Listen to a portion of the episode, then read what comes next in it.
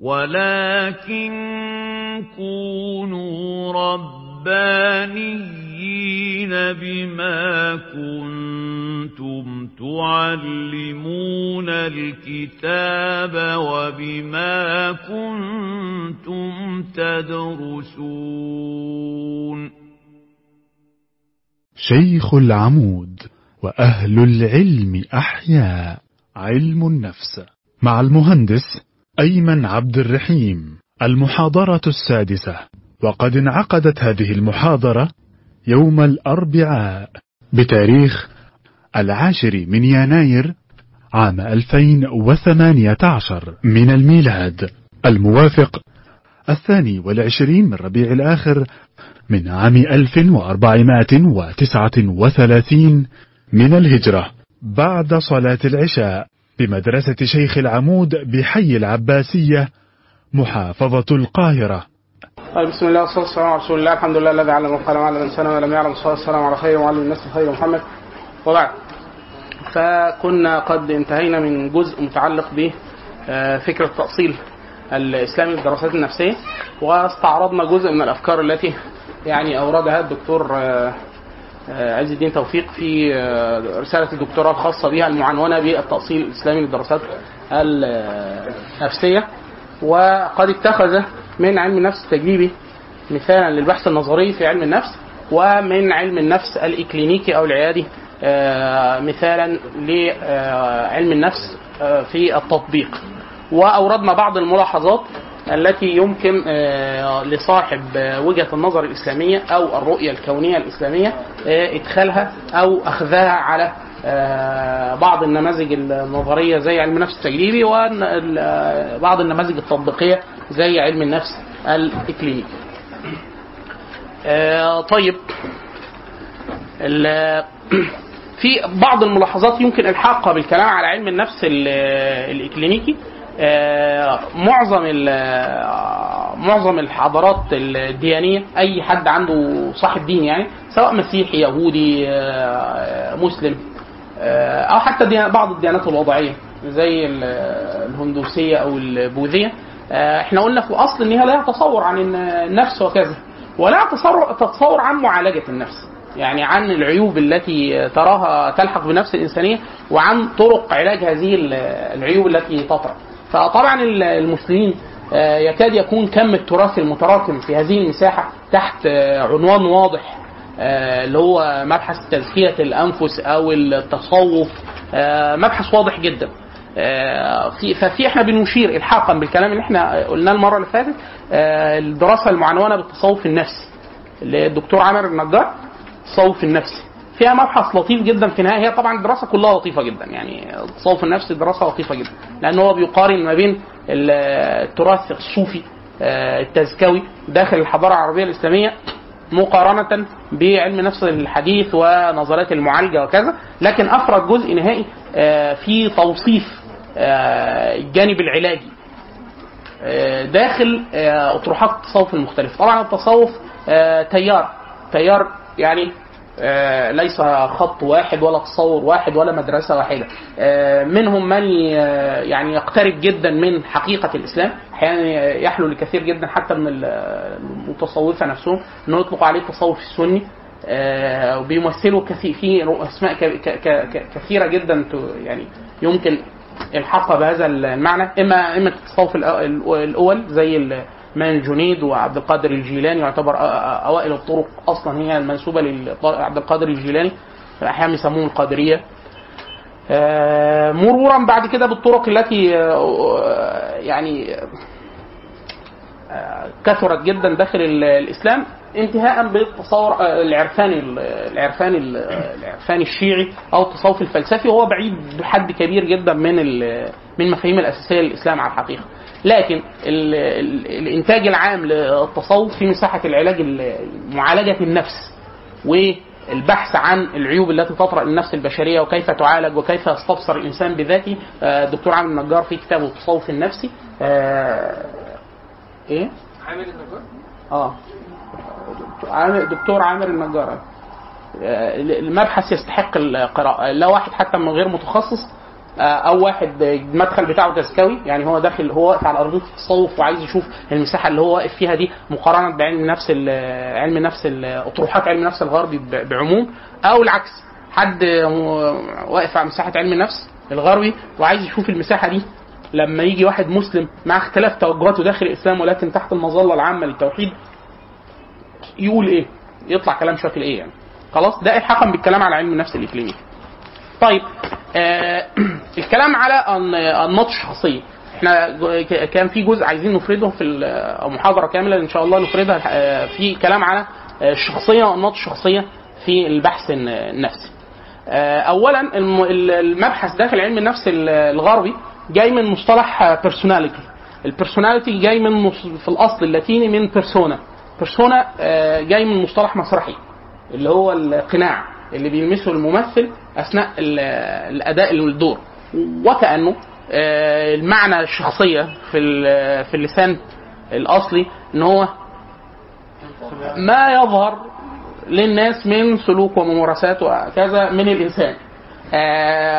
احنا بنقول ان هو واضح ان والله المعنى موفق جدا من المعنيين، ان هو انا لما بشوف واحد في واحد يقول لك ايه اول ما يدخل ايه ده ايه اللي حصل ليه مين عمل ليه يعني الصوت اللي هنا عالي جدا عشان نيجي فانا فتحت السماعات اللي هنا قفلت اللي ورا وخليت ايدي شغاله. طب انا هقعد اسمع نفسي كده كتير انا حاسس ان انا متردد ممكن يوطى سنه. طيب حاولت اوطى ده اوطى حاجه ده حتى انا عيان يعني المفروض يبقى صحتي حاسس بعيد شويه عنك ايه حطه في الحزام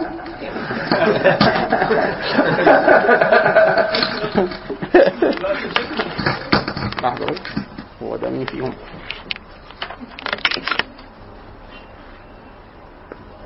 كده مثلا كده انت احنا هنثبت عامل انت ما تلعبيش عندي كاس المصري. ايوه سيبيني انا بس. ايوه كده كده كويس ماشي شغال كده. الناس اللي ورا اهو بص اعترضوا ازاي انطعدوا ازاي. هو الشيخ ناجي فين اللي ورايا هنا؟ ما انا بقول ايه اروح لابو حامد الغزالي التصوف عشان كده ذكر التصوف دي على طول ايه طبعا ابو حامد الغزالي ليه كتابات مهوله في المساحه اللي احنا بنتكلم فيها سواء في الاحياء او في الكتب المفرده زي ميزان العمل وغيره كيمياء السعاده مقلب وقاعد بقى يعني هو كان قاعد للموضوع خاصه ان هو متفلسف يعني هو خد فتره كبيره جدا فيلسوف وراجل اصولي طبعا راجل بتاع منطق وتفكير وبعد كده اختتم حياته بتصوف فليه تجربه روحيه واستبصار نفسي عالي جدا كده كويس تمام. طيب نرجع تاني فاحنا بنقول المصطلح في قدر كبير جدا من التوفيق ان هو في السلوك اللي يبدو لك في واحد اول ما يدخل يقول لك ايه يعني واحد يدخل تلاقيه ايه هزر مع ده وبتاع وسرق سندوتش من واحد ويجري وبتاع يقول لك شخصيته منفتحه وبتاع مش عارف ده ما يظهر للناس. خلاص قد يكون هو من جواه مش كده. فالمعنى لطيف ان هو ده اللي انت بتشوفه بس هو قناع برضه. قد يكون لو شلت القناع يطلع اللي تحته ايه يا يطلع نفس الشكل يا يطلع حاجه تانية. فبنقول في احيانا المصطلحات بتبقى موفقه جدا يعني هو المصطلح لوحده كده وان كان الاصل التسميه طبعا جاي من القناع اللي هي الايه الادوار اللي بيلعبها الممثل داخل الاداء المسرحي او كده. طيب تعريفات الشخصيه طبعا بتتراوح جدا داخل علم النفس الغربي كعاده كل العلوم الانسانيه. عشان كده في احيانا الناس لما بيدرس علوم انسانيه ويكون ليه خلفيه شرعيه يقول لك الجماعه دول ما لهمش اهل يسالوا عليهم يعني مفيش تعريف جامع مانع في اي حاجه في العلوم الانسانيه. ففي الغالب نقول له ايه لا. ليه؟ حد ممكن يدينا ايوه اختلاف الفلسفات تمام يعني ده يبان عندنا في الاسلام امتى؟ لا يبان ما بين الجمهور والاحناف في الفقه ويبان في العقدي طبعا ويبان في العقدي بزياده فين؟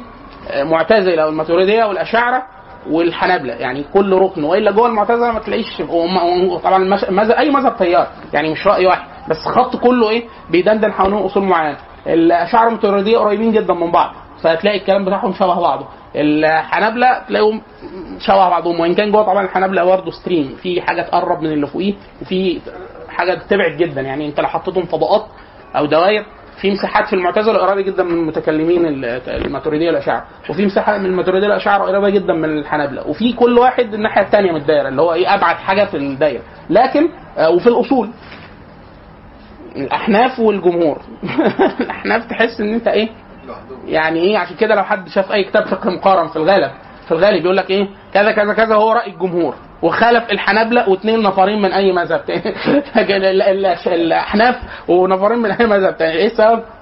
الاصول. هم بيشوفوا الاصول بطريقه مختلفه تاني، يعني هم بنوا اصول المذهب بطريقه مختلفه عن الجمهور. عشان كده الناس يقول لك الجمهور احيانا بيسموه طريقه الفقهاء اللي هم الاحناف، والمتكلمين اللي هم الباقي طيب، فالاختلاف الفلسفات الاساسيه زي اللي احنا سميناها احيانا مدارس، لكن جوه المدرسه كان نظرتهم للانسان مختلفه، طبعا تعريف الشخصيه بيختلف، لكن هم دايما يقول لك ايه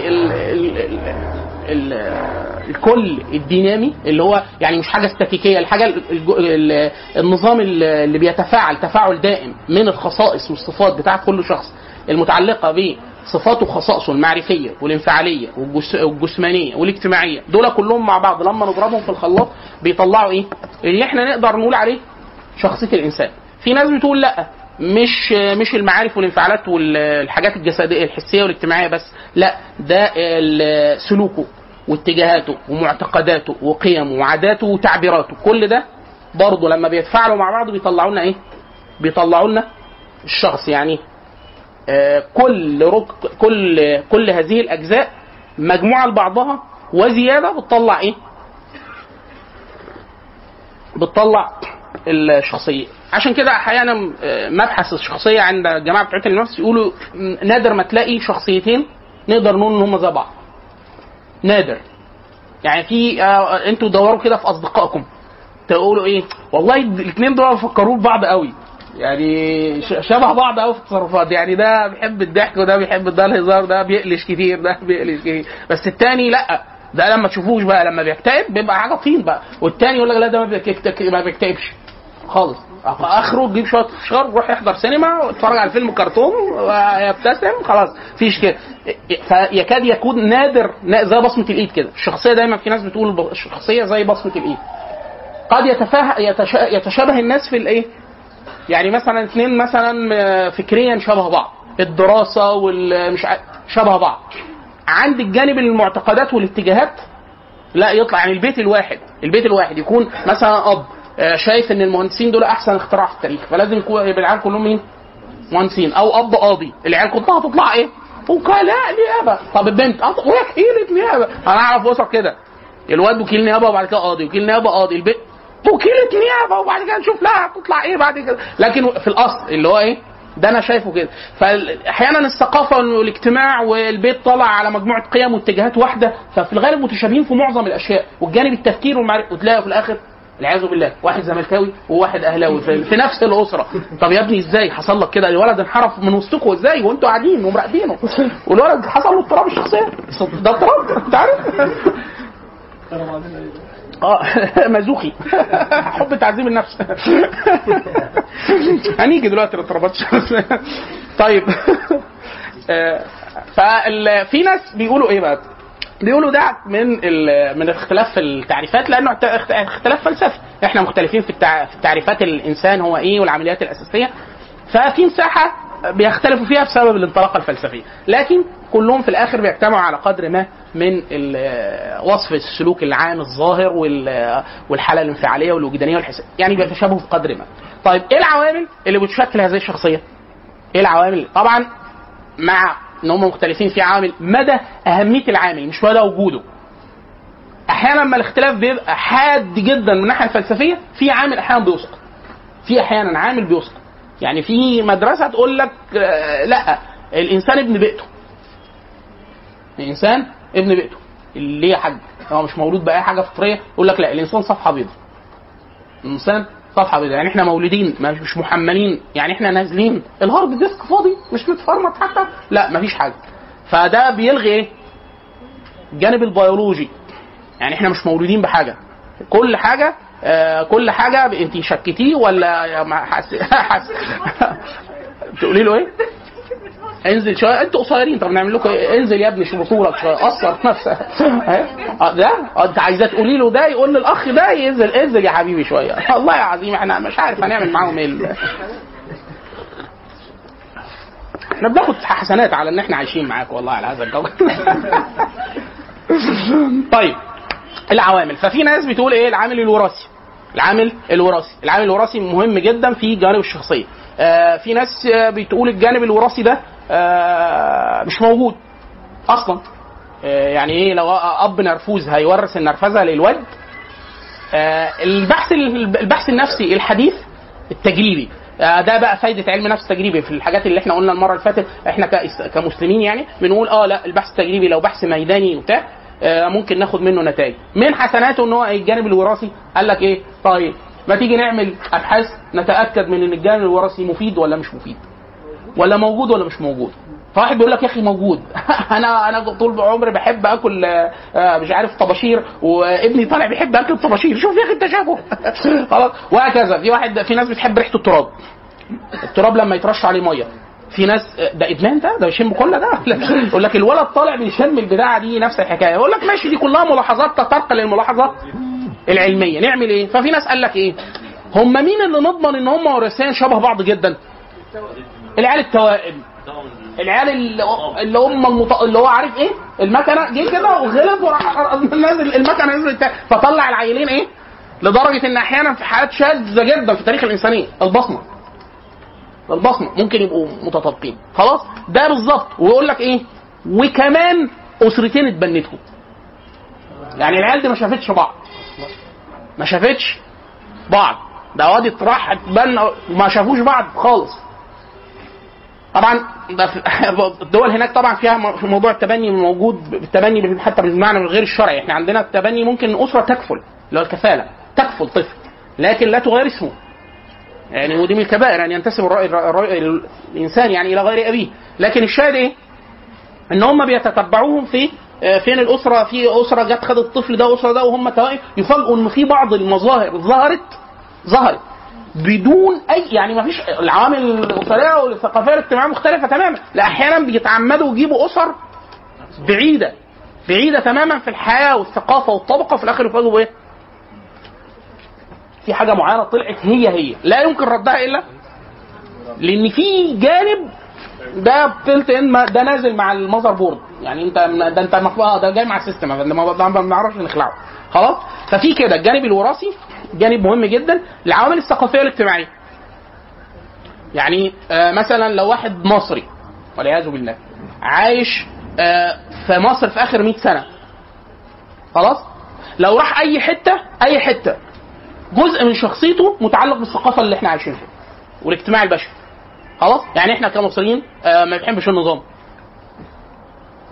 بنعتبر النظام نفسه نوع من يعني احنا ما بنحبش اي نظام، يعني طابور شارع مثلا، احنا العربيه كلها مثلا واقفه في حاره وواضح ان في ازمه قدام، ولو حد جه قفل الحاره الثانيه الشارع هيقفل بقى ضبه مفتاح خلاص. انتوا تتوقعوا ان احنا هنعمل ايه؟ نسيب اي احتمال للحرب، اقفلها له بس ده تفكير ضد المجموع احنا كده خلاص. فكره ان احنا شخصيه مثلا احنا شخصيات صوريه، احنا نحب الشكلانيه قوي، ده مش احنا مش من زمان كده على فكره، يعني احنا ده طور علينا خلاص. ايه السبب؟ ان احنا مجتمع بيحب الشكلانيه من اول اعلى المؤسسات السياسيه والسياديه وبتاع لاصغر فرد في المجتمع. بمعنى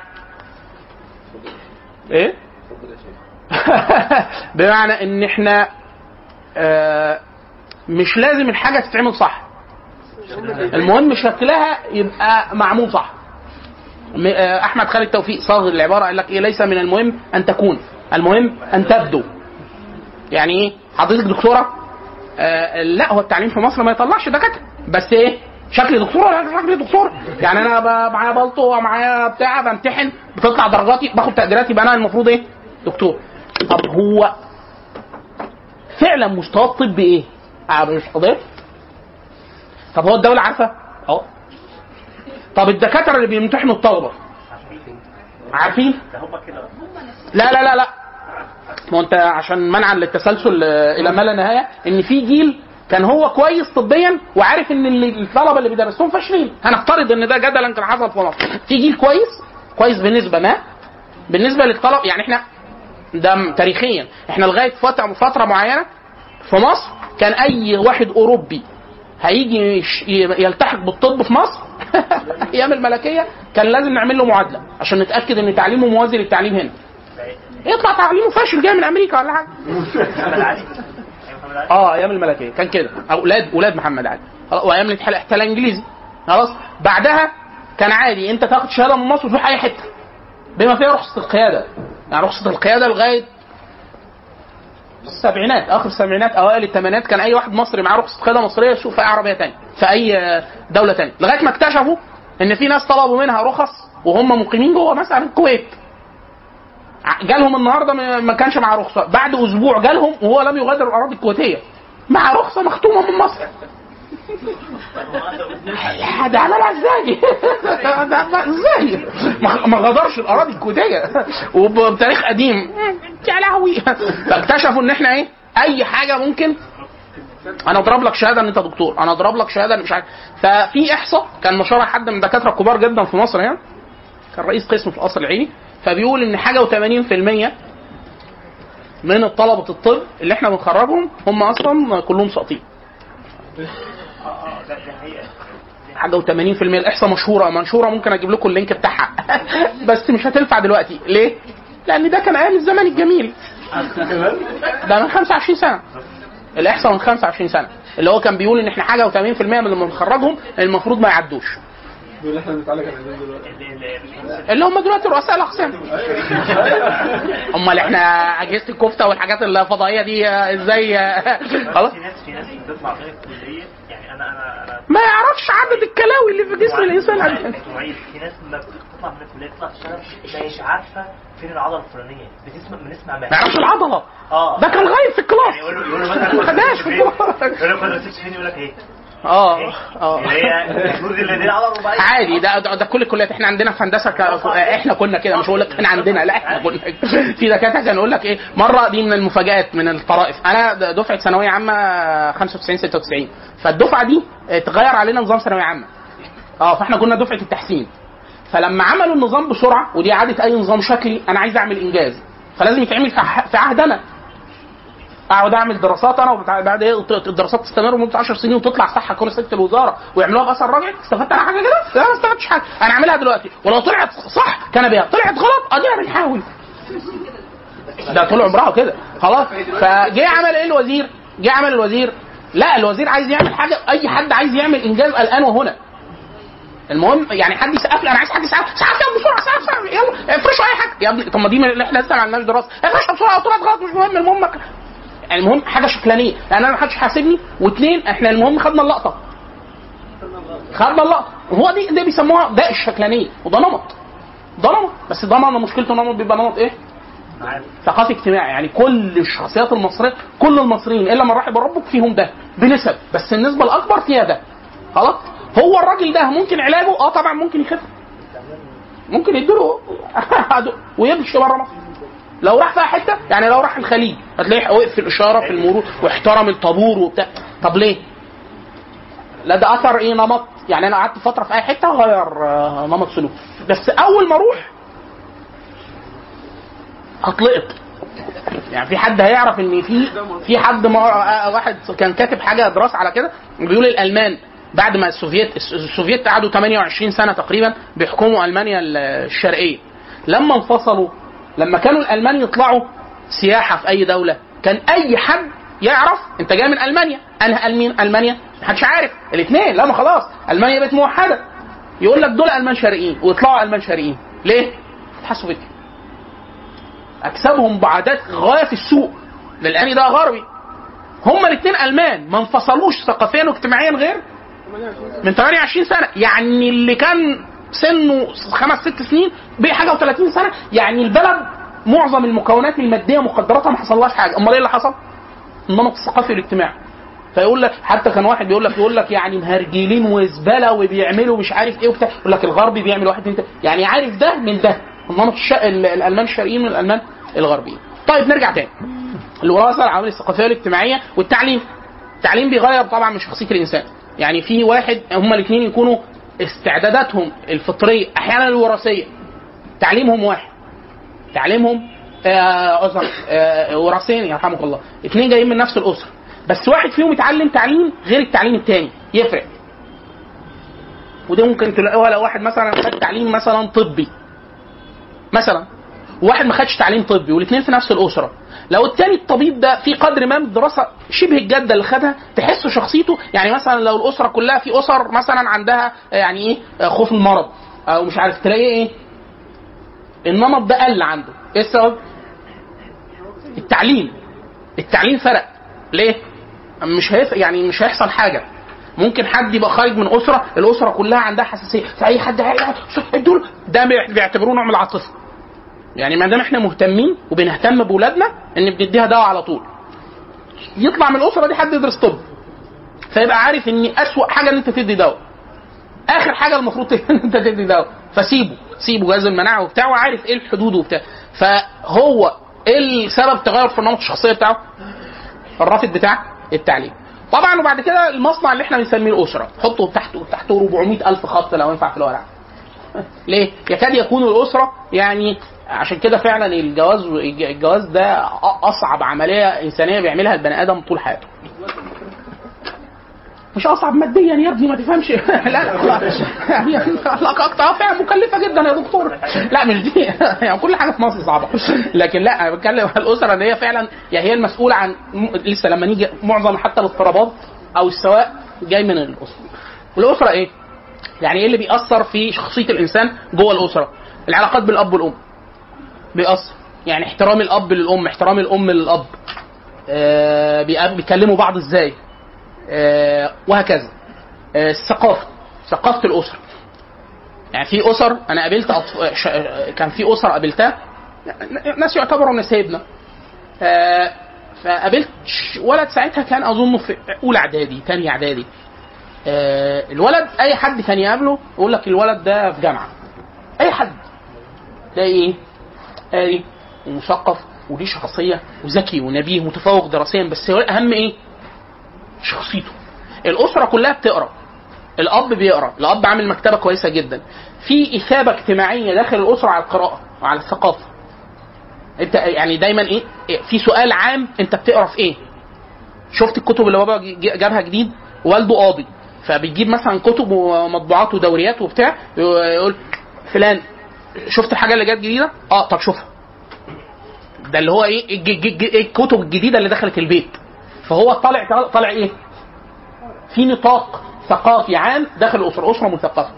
المسكن، شكل البيت، مكان البيت، بيئه البيت اللي هم ساكنين فيها، من اول الضوضاء اللي بيتاثر بيها، يعني لو حد ساكن في مكان هادي جدا بيأثر، لو حد ساكن في مكان متوسط الضوضاء بيأثر، لو حد جاي راكب ساكن جنب محطه قطر بيأثر. طلع ولد عنده يعني فوق قلق عام، عنده صرع هو هيتولد بصرع خلاص.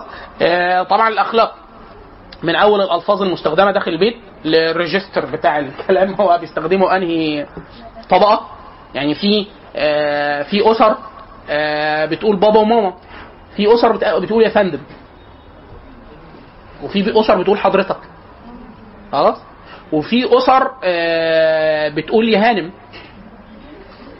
انا شفت الطبقات يعني في حياتي، عديت بالايه يعني مثلا اب عايز يقول له حد جوه البيت فيقول له شوف الهانم هتاخد معانا حاجه ولا لا، شوف الهانم خلاص. ولما بيسلم على حد من اسره تانية، فتخيل طفل بيسمع الايه الطبقه دي، فهو بيبقى كلامه ايه فندم وحضرتك وبتاع، العيال اللي هي اللي بيجوا في الافلام دول خلاص. وفي اللي هو علي علوكه واشرف كوخه بيبقى سامع برضو ودنه مليئه بالتلوث والابتذال السمعي.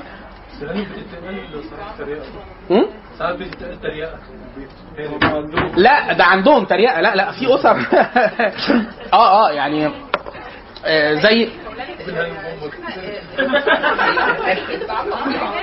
لا اللي هو خش هانم دي لا لا لا ده سياق تاني. لا لا انا بنتكلم الهانم. لا انا فكر انا دي في طبقه عملت معاها يعني اكتشفت بعد كده ان دي شايع فيها يعني ايه اللي هو حد عارف. انا مثلا بتصل بصديقنا ده وانا اعرف زوجته وهو يعرف زوجتي واحنا ايه اجتماعيا نعرف بعض. فانا لما اقول له سلم لي على مين فاللي يسمع ده حتى في علم اللغه الاجتماعي حدد طبقتنا. فانا لو قلت له سلم لي على ام ابراهيم يبقى كده ايه النطاق المصري ان احنا في الغالب كمصريين مش كمسلمين وكعرب احنا ما بنحبش ذكر اسماء النساء صراحه. وده مش موجود حتى كان عند العرب لا في الجاهليه وفي الاسلام بس ده موجود في مصر. والعرف على فكره مش على فكره مش عيب ولا حرام لو هو ده مقدر لانه قد يكون نوع من الاساءه. يعني في الصعيد مثلا او بتاع في مستوى معين ذكر النساء اسماء النساء صراحه من يعني معيب وفي نوع من التساهل. لما احب انا اعاير حد ما اقولوش مثلا انا عارف ده ان هو مثلا من عيله مثلا عيله اسمها عيله ولاد ابراهيم فانا لو هكلمه بقدر ما من التكنيه على عاده العرب فاقول له ابو ابراهيم انا ما اعرفش هو منين من العيله. فايه لو قلت له واد فلانه فيها خناقه فيها خناقه وممكن يبقى فيها قتل فيها طار بتاع بالرغم ان هو ليه مجرد بس ايه ذكر الحريم ان هو ايه لا ده كده فيه نوع من اللي. فانا قلت له زي ام ابراهيم او سلم لي على ام ابراهيم يبقى سلم لي على ام العيال ده ايه. لو انا اعرفها واحنا قريبين بعض قلت له سلم لي على فاطمه مباشره كده يبقى في قدر من الايه من الاريحيه. في انا شفت سمعت ناس كده واحنا نبقى قاعدين خلاص بيخلص المكالمه فيقول له طب سلامي للهانم اليمين. فواضح ان انت ايه ان الطبقه الاجتماعيه نفسها فيها طبعا ده هيأثر في مين في نمط الطفل اللي بيقولوا الكلام ازاي. يعني انا شفت اسر مثلا في مثلا ما فيش حد يقول لاخوه الكبير او اخته الكبيره اسمه مباشر يا ابله يا اما ابي فلان او ابله فلان. انا ما اعرفش ابي دي حله بقت ايه دلوقتي خد يا ابله فاظنها تركي ولا ايه فزي ننا وننا وتتي اسماء ما احنا منفتحين على جميع الثقافات. اي صوت متردد ورا بعضه ايه تتيني يبقى ده حد معانا في الاسره يعني ممكن يطلع خانه مثلا. وفكره طبعا العاطفه الجانب العاطفي جوه الاسره. يعني في اسره يكاد يكون واحد يقول لك ايه مثلا انا اخر مره بوست امي وحضنتها من وانا مسافر رايح الحجاز. يعني ايه يا اما راح من السفر جاي من السفر نازل الجيش رايح مع اي حاجه كده غير كده نادر. الاسره فيها قدر من الايه مش شموخ خلاص في وده مش لطيف عاطفيا مش زي الراجل اللي هو راى النبي صلى الله عليه وسلم يقبل حسنا وحسينا فلما استغرب النبي ماسك الحسن والحسين طول ما هو قاعد معاه. يعني ده يعني هو قاعد مع واحد والنبي والناس جايه له وفود وبتاع وبيرد عليه ناس من العرب وبتاع والنبي كل شويه قاعد ماسك الحسن ويبوسه وماسك الحسين ويبوسه وماسك فاولاده واحفاده. فالراجل قال له يعني انتوا بتقبلوا صبيانكم والله ان لي 10 من الولد ما قبلت احدا منهم. ففي اسره كده عارفين زي الاسر زمان لحد شاف افلام زي سي السيد وبتاع اللي هو ايه ده وحيد قرن مش بنات يعني اللي هو ايه مين يقعد معاه وبتاع يقعد معاه ياكل. في فرق يا اخوانا كبير جدا بين الادب والجفاف بين الادب والجفاف العاطفي. يعني النبي صلى الله عليه وسلم هو سيد الخلق ويعني لو احنا بنتكلم على الهيبه وعلى المكانه وبتاع اللي هو ايه النبي ومفيش حد تاني يعني اي حد يتحط معاه في المقارنه خلاص. لما نشوف سلوكياته مع الناس ابتداء والله مع الجمادات للحيوانات لأزواجه لأصحاب القرون. حد قريب خديجة كان بيجي له قال لك كانت تأتينا زمان خديجة. حد كان بيزورهم مش قريبته ولا نسيب ده بتزوره أيام خديجة فهش لها وبش لها وهكذا. فكرة اللي هي العاطفة الممتدة دي يعرف إن في فرق كبير جدا بين الهيبة وفي فرق بين الجفاف العاطفي. يعني أظن سيدنا أسامة أو سيدنا زيد سيدنا أسامة في الغالب كان راجع مرة من سفر أو حاجة كده فخبط فلما النبي صلى الله عليه وسلم قال له مين فقال له أسامة فالنبي صلى الله عليه وسلم قام ولم يلبس يعني هو لابس يعني مؤتزر بس عارفين إيه زيد ما لازم تتعامل مع حد منهم يا ده يا ده. فقام فاعتنقه.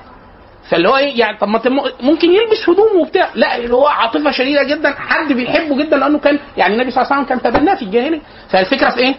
ان هو يعني حب شديد جدا، وده لم يغير من ايه؟ لا من الهيبه ولا من اي حاجه وهكذا. ففي فرق كبير جدا بين العاطفه وفي فرق كبير جدا بين الخشونه النفسيه او البرود النفسي، احيانا حتى بيسموها الام الثلاجه، اللي هي ايه؟ الواد ده لازم يتباس 400 بوسه في اليوم، هو 400 حضن وهكذا. لو حد عايش في اسره بيبقى كده، نمط الشخصيه طبعا بيأثر جدا. في كلمه هنشوف هتعدي عليكم في الاضطرابات الشخصيه لما نيجي عند الاضطرابات، اشهر 10 اضطرابات في الشخصيه، وكانه المفتاح السحري، كله بيتكلم على الاسره والحاله العاطفيه مع الام والطفل، وهو طفل. ايه يا اخوانا، هو مفيش اضطراب جاي؟ هي المساحه دي. مش كده في اخر الدراسات معظمها يقول لك ايه الحل مع الاضطرابات الشخصيه؟ يروح عامل فتح حسين يقول لك ايه؟ الحب غير المشروط. ايوه يعني ايه الحل؟ الحب غير مشروط. يا بيه احنا بنتكلم في علم نفس مش شغل الهواكه ده. يقول لك والله هو العلاج الوقايه من معظم اللي احنا هنيجي نقول دول اضطرابات الشخصيه وبتاع، هو الحب غير مشروط، ان انت تعمل حاله عاطفيه دائمه قدر فيها من الدفء وبتاع مع الحزن. دايما يقول لك يعني الحب بقى جاي ايه؟ لا هطلع عيل سيس، ده الحب لا اللي هو بيسموه لا البرود العاطفي ولا الحزم الشديد اللي بيطلع شخصيه مقهوره وشخصيه ولا العاطفه المطلقه. العاطفه مع الحزم دي بتطلع انسان مبدع ومنضبط وكل حاجه، عاطفه مع الحزم. عشان كده صاحب الشريعه كده معظم تعاليم الاسلام فيها قدر كبير جدا من الرحمه وفيها قدر كبير جدا من التخويف. عشان كده دايما يقولوا ايه يعني بيطير القلب الى الله عز وجل بجناحين، جناح الخوف وجناح الرجاء. لو واحد غلب جناح الرجاء بيكترئ على المعاصي. ليه؟ يقول لك ما ربنا يرحمنا في الاخر. سبحان الله العظيم، والله عز وجل توعد الناس في كتابه وسمى ذنوب ده كله ليه؟ لو ان الله عز وجل يتعبد بصفات الجمال فقط. واحد يقعد يخاف من الله عز وجل لغايه ما يقنط، طب وهو فين رحمه الله عز وجل؟ وانت ايه اللي ممكن تعمله يعني يعظم على رحمه الله عز وجل؟ فواحد يقول لك طب انا اعبده بالخوف بس، تخنط. لو هعبده بالرجاء بس تدخل على الله عز وجل من ابواب الكبائر لدرجه ان قد يميتك على غير التوحيد. امال ايه؟ يقصد الله عز وجل بايه؟ بالجناحين، الترغيب الخوف والرجاء. اتفضل.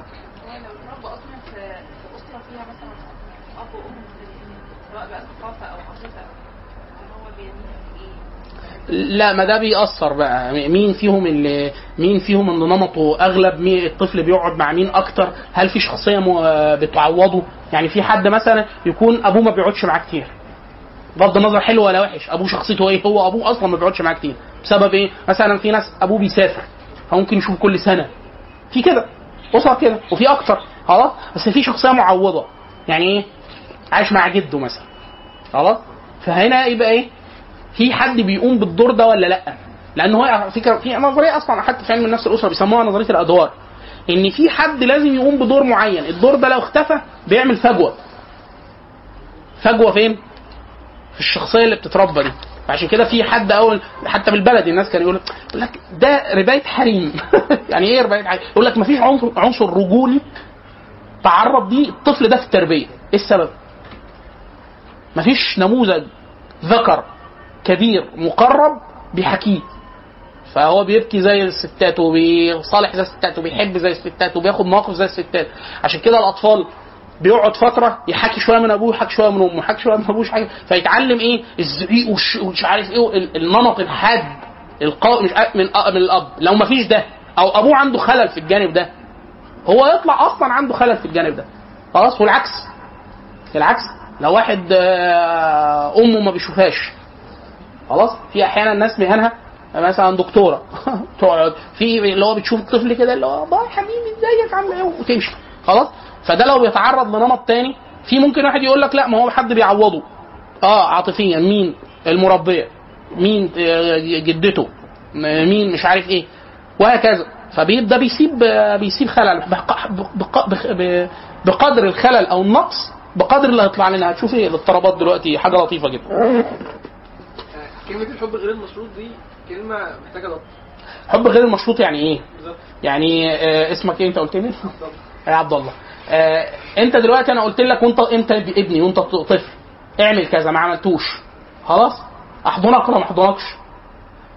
في قدر من العاطفه مش مرتبط انت حلو ولا مش حلو، بتسمع الكلام وما تسمعش الكلام، خلاص ده حب غير مشروط. يعني ايه؟ مش بقول لك لو عملت كذا انا هبوسك واحضنك وبتاع، لو انت ما عملتش كده مفيش بوس احضان مش عارف ايه. هو عايز قدر من العاطفه خلاص، وبعد كده في جانب بقى الضبط والتربيه ومش عارف ايه، لكن الجزء ده ما ينقص تحت اي شرط، ده ما ينقص تحت اي شرط. عشان كده بيقول لك حب غير مش مرتبط باداء معين من الطفل. في حاجه لا داخل بقى في التربيه، لو ما عملش كذا فتقول له لا، يعني يقول لك مثلا هات لي بقى اللعبه، فتقول له لا بص انا مش هسمع كلامك لان انت ما سمعتش كلامي، انت انا قلت لك اعمل كذا كذا كذا. طيب هو وحش طفل؟ لا. انت تقول له ان هو وحش؟ لا. انت تقول له انا ما بحبكش؟ لا، لان ده كله انت لازم تقدم حب غير مشروط. يعني لو ما سمعش كلامك انت هتقول له على فكره انا ما بحبكش، حاجه مش وحشه، ده حاجه سيئه جدا. ليه؟ والطفل في جزء معين اللي هو بيسموه احيانا حتى بتوع علم النفس الاطفال بيسموه تمركز حوالين الذات، الكون كله متمركز حوالين ذاته، ولو انت جرحت له الفكره دي تخيل انت مش اهم حاجه في الكون. عشان كده الطفل احيانا بيبقى شايف الكون كله من ناحيته، كل حاجه من ناحيته، هو عايز كل حاجه وحاجته عاداته مقدمه على كل حاجه وخلاص. فانت بتديله المساحه دي، والمساحه الثانيه اللي بتمارس فيها التربيه. في ناس احيانا بتعمل ايه؟ بتدخل المساحه دي فين؟ بتبوظ مساحه الحب غير مشروط، فالطفل نفسه بيوصل في مرحله مهمه جدا في حياته بان هو حاسس ان هو ايه، انا وحش، انا ما بتحبونيش، انا او في قدر ما من العاطفه والطبطبه والود وبتاع ما بياخدهاش. عشان كده ايه في مساحه، حتى ده احنا كان الكلام ده كنا نقوله حتى في العلاقات الزوجيه، نقولوا افضل نموذج محبب للرجال لما بيتجوز ان هو نموذج امه، اللي هي ايه؟ الحب غير المشروط، ان انا في قدر ما من الود والعاطفه وبتاع ده بيقدم دائما، انا كويس وحش، مزاجي حلو مزاجي وحش، عامل اللي عليا مش عامل اللي عليا، انا محبوب دائما، ده في قدر. والعكس للنساء، انا عايزه حب غير مشروط، عايزه حد يحبني بغض. طب انا دلوقتي انا قرفانه، لا ما انت مش حلوه لغايه لما تبطلي، لا هي قرفانه متضايقه، مظبوطه مش مظبوطه، هو في ود دائم. والراجل متنرفز ولا بتاع، لا خلاص بقى لما تتعدل يبقى تعالى لي بقى اقدم لك الحب، لا انا عايزه اتحب على طول. ده حاجه ما بتنقص، لو نقصت لا يحصل خلل كبير جدا. والاطفال كده طبعا، الاطفال من باب اولى، لان الطفل في الاول ما بيفهمش غير ده. عشان كده احيانا الناس اللي بيقول لك الطفل لا يعاقب عقاب واضح وبتاع، ايه السبب؟ لان الطفل اصلا ما بيفتكرش انت عاقبته ليه، وذاكرته اصلا ما اتكونتش بالشكل اللي انت تعرفه، فهو اصلا ما بيعرفش هو ايه اللي عمله، وما عندوش ادراك لمفهوم الخطا. هو فاكر ايه اللي فاكره لك؟ الاساءه انت ما بتحبنيش، انت المتني، ليه انت عملت كده؟ انا لو ده اتكرر كتير هفضل فاكر ايه؟ الالم بس، وفاكر المشاعر السيئه جدا اللي جوه نفسي لما انت عملت الحركه دي. انا عملت ايه مش فاكر، انا اللي عملته صح ولا غلط، اصلا ما بعرفش اميز، ده اصلا ما عندوش ادراك للتمييز بين الصح والصواب والخطا. ايه؟ لا ده يعني ده يطول شرح ده يطول شرح. لكن في احنا لو افتكرت الجزء بتاع علم نفس النمو اللي احنا حلنا عليه، القراءات الاوليه في علم نفس النمو تديكي المساحه اللي احنا بنتكلم عليها. امتى السن الاطفال بتعدي مراحل، في كذا نظريه في ده. ايه النظريه اللي المفروض دلوقتي مثلا في اشهر مناطق، اشهر نموذجين في النموذج بتاع النمو ده، واحد اسمه جان بياجيه وواحد اسمه إريكسون. فكل واحد يقول لك المرحله دي مثلا مرحله الثقه بالنفس، اهم حاجه في الطفل ان انت تديله الثقه بالنفس. يعني يقول لك انا عايز البس الكوتشي، لا احنا مستعجلين دلوقتي لبسوا الكوتشي، لا سيبوه هو يلبس الكوتشي. ليه؟ هو بيكتسب في المرحله دي طبقا لمعظم علماء النفس الثقه بالذات. في مرحله بيبقى عايز ايه؟ مرحله التمركز حوالين الذات. في مرحله الامان، انا عايز احس ان انا امن. فهو عمل حاجه يا خربتك انت عرفتني بتاع، هي اتحولت ليه؟ مش كان كويس دلوقتي وبتبوس وبتحضن وبتاع يعني ليه حصل كده؟ الفكره ان انا عايز امن، عشان كده ايه انت عملت كده، حصل خير ما حصلش حاجه وبتاع، عايز احس ان انا امن خلاص. بعد كده مرحله الثقه بالنفس، انا اعرف اعمل حاجه، او انت حمار مع كل مره اعملها ما بتعملهاش، كل مره بتكب، طب خلاص يبقى انا ما بعرفش اعمل حاجه، كف عن جميع الاشياء، كف عن جميع المبادرات، انا مش هاخد اي حاجه غير لما تعملوه، طوبه قاعده في البيت. ليه؟ انت كل مره كل حاجه عملها اهين، كل حاجه وهكذا. فدي مراحل. ارجعي للمحاضره بتاعه النمو وشوف القراءات الاساسيه، احنا قلنا عده كتب منها هو ده الجزء ده بتاع علم نفس النمو في الطفوله المبكره والطفوله المتاخره، بس احنا بنتكلم دلوقتي على الطفوله المبكره اللي انا المساحه اللي بقول لك عليها دي، تمام؟ احنا عشان بس ما نكررش تاني الكلام اللي احنا قلناه في الاحالات بتاعت علم نفس الايه؟ النمو، تمام؟ اقول ارتقائي او تطوري. قولي سؤالك. المقصود من هنا ان انا بستخدم الاسلوب دوت بطريقه عامه مجرده مع كل الاطفال بصفه عامه او بطريقه شخصيه معيار شخصي؟ لا، الاصل فيه جزء لا يختل مع اي طفل، اي طفل.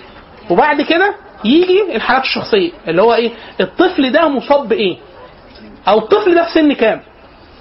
يعني في سن مثلا احنا عندنا في اضطراب، احد من اضطرابات الشخصيه عند الاطفال، اصل في شخصيه دي شخصيه ايه اطفال، وفي شخصيه للراشدين، وفي شخصيه للكبار. يعني هو حتى نمط الشخصيه ده كان من عيوب نظريات الشخصيه القديمه ان هي كانت بتعمل ايه، بتخلي اضطرابات الشخصيه بتاعه الراشدين بتتكلم فيها على الاطفال. بعد كده حاليا هم تابوا انابوا، قال لك احنا كنا بنغشم، فاضطرابات الاطفال اخرجوها دلوقتي حاليا بدراسه ومقاييس واختبارات لوحدها، وحتى محاكاته معايير مختلفه. ففي اضطرابات شخصيه بيسموه اضطراب مثلا اللي هو بيسموه العناد والتحدي. العناد والتحدي اللي هو ما بتسمعش كلمه نعم ابدا في البيت ده، لا طب تاكل، لا طب انت حلو، لا اعمل كذا، لا مخرب وبتاع مش عارف ايه، عناد وتحدي خلاص. فالعناد والتحدي ده عامل معاه ايه، ففي قدر من الحب غير مشروط.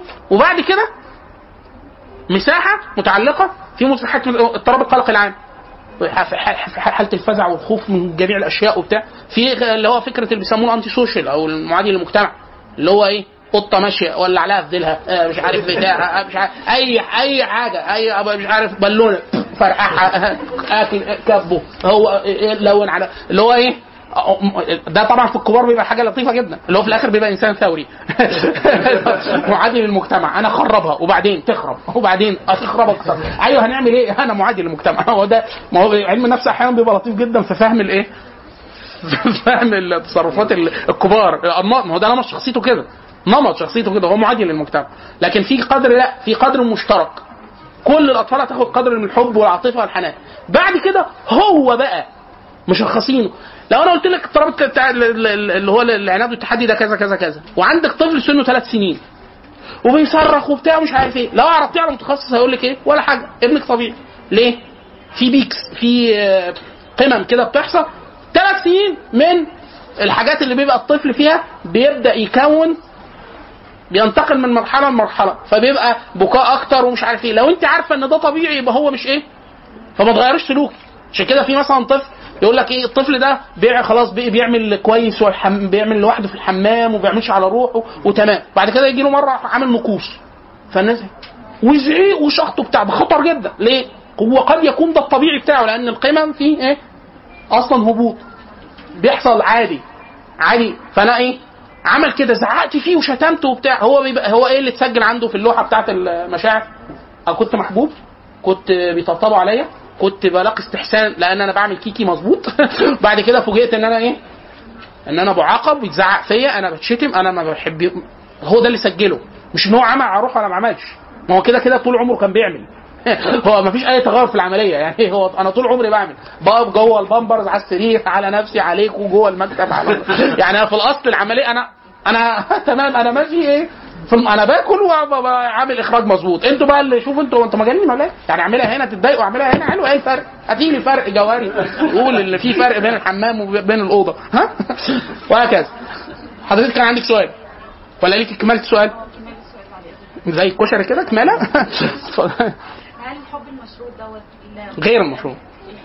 الحب الغير مشروط، المشروط ده اللي هو هحبك لو عملت حاجه كويسه، او هكرهك واولع فيك لو عملت حاجه مش كويسه. الاب والام ما عندهمش توازن في ان هم يقوموا بالدور دوت. هل العمه والخاله ممكن ممكن شخصيه، في شخصيات بتكمل، لانه ده بيسموه مفهوم الاسره الممتده. الاسره الممتده ان في قدر كبير جدا من السواء مسؤول عنه بقيه المجتمع، ليه؟ في شخصيه مفقوده، زي اب بيشتغل كتير او مسافر او بتاع، او اب عنده قدر من البرود مثلا معوضه حد تاني. لكن في فرق كبير جدا ما بين الممارسه اليوميه اللي هي بتبدا من اول ما الطفل يصحى من النوم. بيصحى الطفل بيعمل ايه؟ بسم الله الرحمن الرحيم، افتح يا ابني دفتر اليوم، يلا اكتب عمود بوس، عمود احضان، عمود طبطبه، عمود تشجيع، عمود اهتمام. يعني في طفل اللي هو ايه، طول ما هو قاعد بصيلي بص عملتها ازاي، بص يا بس خلاص بصيتها، هو عايز ايه؟ عايز حد باصص له، بس اللي هو بيسموه ايه؟ اهتمام ومراقبه. انا عايز حد ايه؟ حد باصص له. طيب وده هنعمله، فلا القدر ده في قدر ما يعملوش غير مين؟ الاب والام. الاب والام يعني مثلا طفل انا لسه قايم من على السرير، اللقطه دي مين هيبقى حاضرها؟ ابوه وامه وشيطان يعني فعلا هو دي اللي حاضرها، بس الكائنات اللي احنا ما بنشوفهاش يعني الملائكه والشياطين والاب والام. فالعيل وهو قايم من السرير بيقوم ازاي؟ من اول هو بيقوم ازاي؟ هل حد بيقوم بيطبطب عليه ويحضنه وبتاع كده، ولا اللي هو ايه يلا رتب السرير وبتاع مش اخوانا انا لسه انا في المود ما بيذاكروش دول، ما عندهمش يكتب ملاحظه هنت الواد مطلوب قراءه الكتاب في عينه عشان نمو يخرجوا وتعلموا قبل ما تخلصوا. في كان في فيلم اجنبي مشهور قوي كان معمول على فكره ان الاطفال بتتكلم بس احنا ما بنعرفش لغتها وبيكلموا بعض، كان خطير.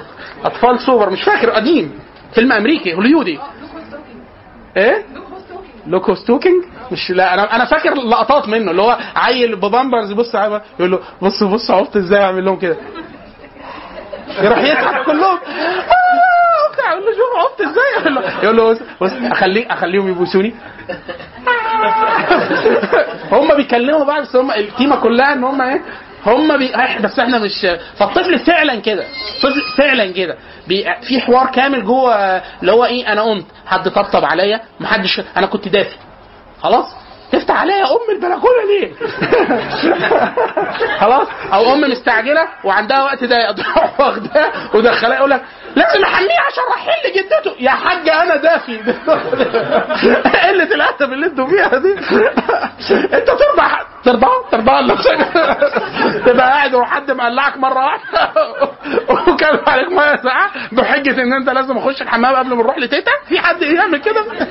اللي ترضى لنفسك ارضى لغيرك.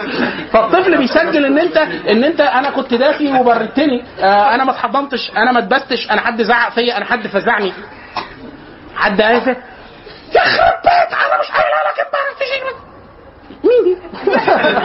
انا كنت سايبها امبارح صاير كان في كائن معتدل معايا اسمه ماما، مين الساحره الشريره اللي معانا وهكذا. فهي فكره ان احنا عشان كده بنقول الاب والام في مساحه لا يعني نادر جدا جدا جدا معوضها، ممكن يعوض قدر كبير جدا منها الاحصاء اللي احنا حلنا عليها قبل كده ما اعرفش قلناها ولا لا، اللي هي بيت ايتام في امريكا وبيت ايتام في البرازيل، وقارنوا ما بين كل العوامل، عوامل الاكل والشرب والرعايه الصحيه والبدني ومش عارف ايه، في الامريكي طبعا اعلى كتير، البرازيل اقل بكتير العوامل المدنيه الماديه، لكن فوجئوا ان الحاله النفسيه ونسبه السواء العام بتاع اطفال البرازيل اعلى كتير جدا. ايه سبب؟ له فكره التربيط والمسح على الراس في العوامل، يعني هو لما قابل عيل اللي هو كده يعمل له كده ويمسح له على راسه، صلى الله على محمد النبي صلى الله عليه وسلم كذا الى كذا، كان اذا التقى الصبيان في شوارع المدينه كان اي حد يقابله، حتى بيقول سيدنا جابر في الحديث بيقول فالتقاني النبي صلى الله عليه وسلم، فمره النبي صلى الله عليه وسلم يعني ايه خبط له على، فكان شقي خده للنبي صلى الله عليه وسلم خبط له عليه افضل من الشق الاخر لانه النبي لمس ده خلاص.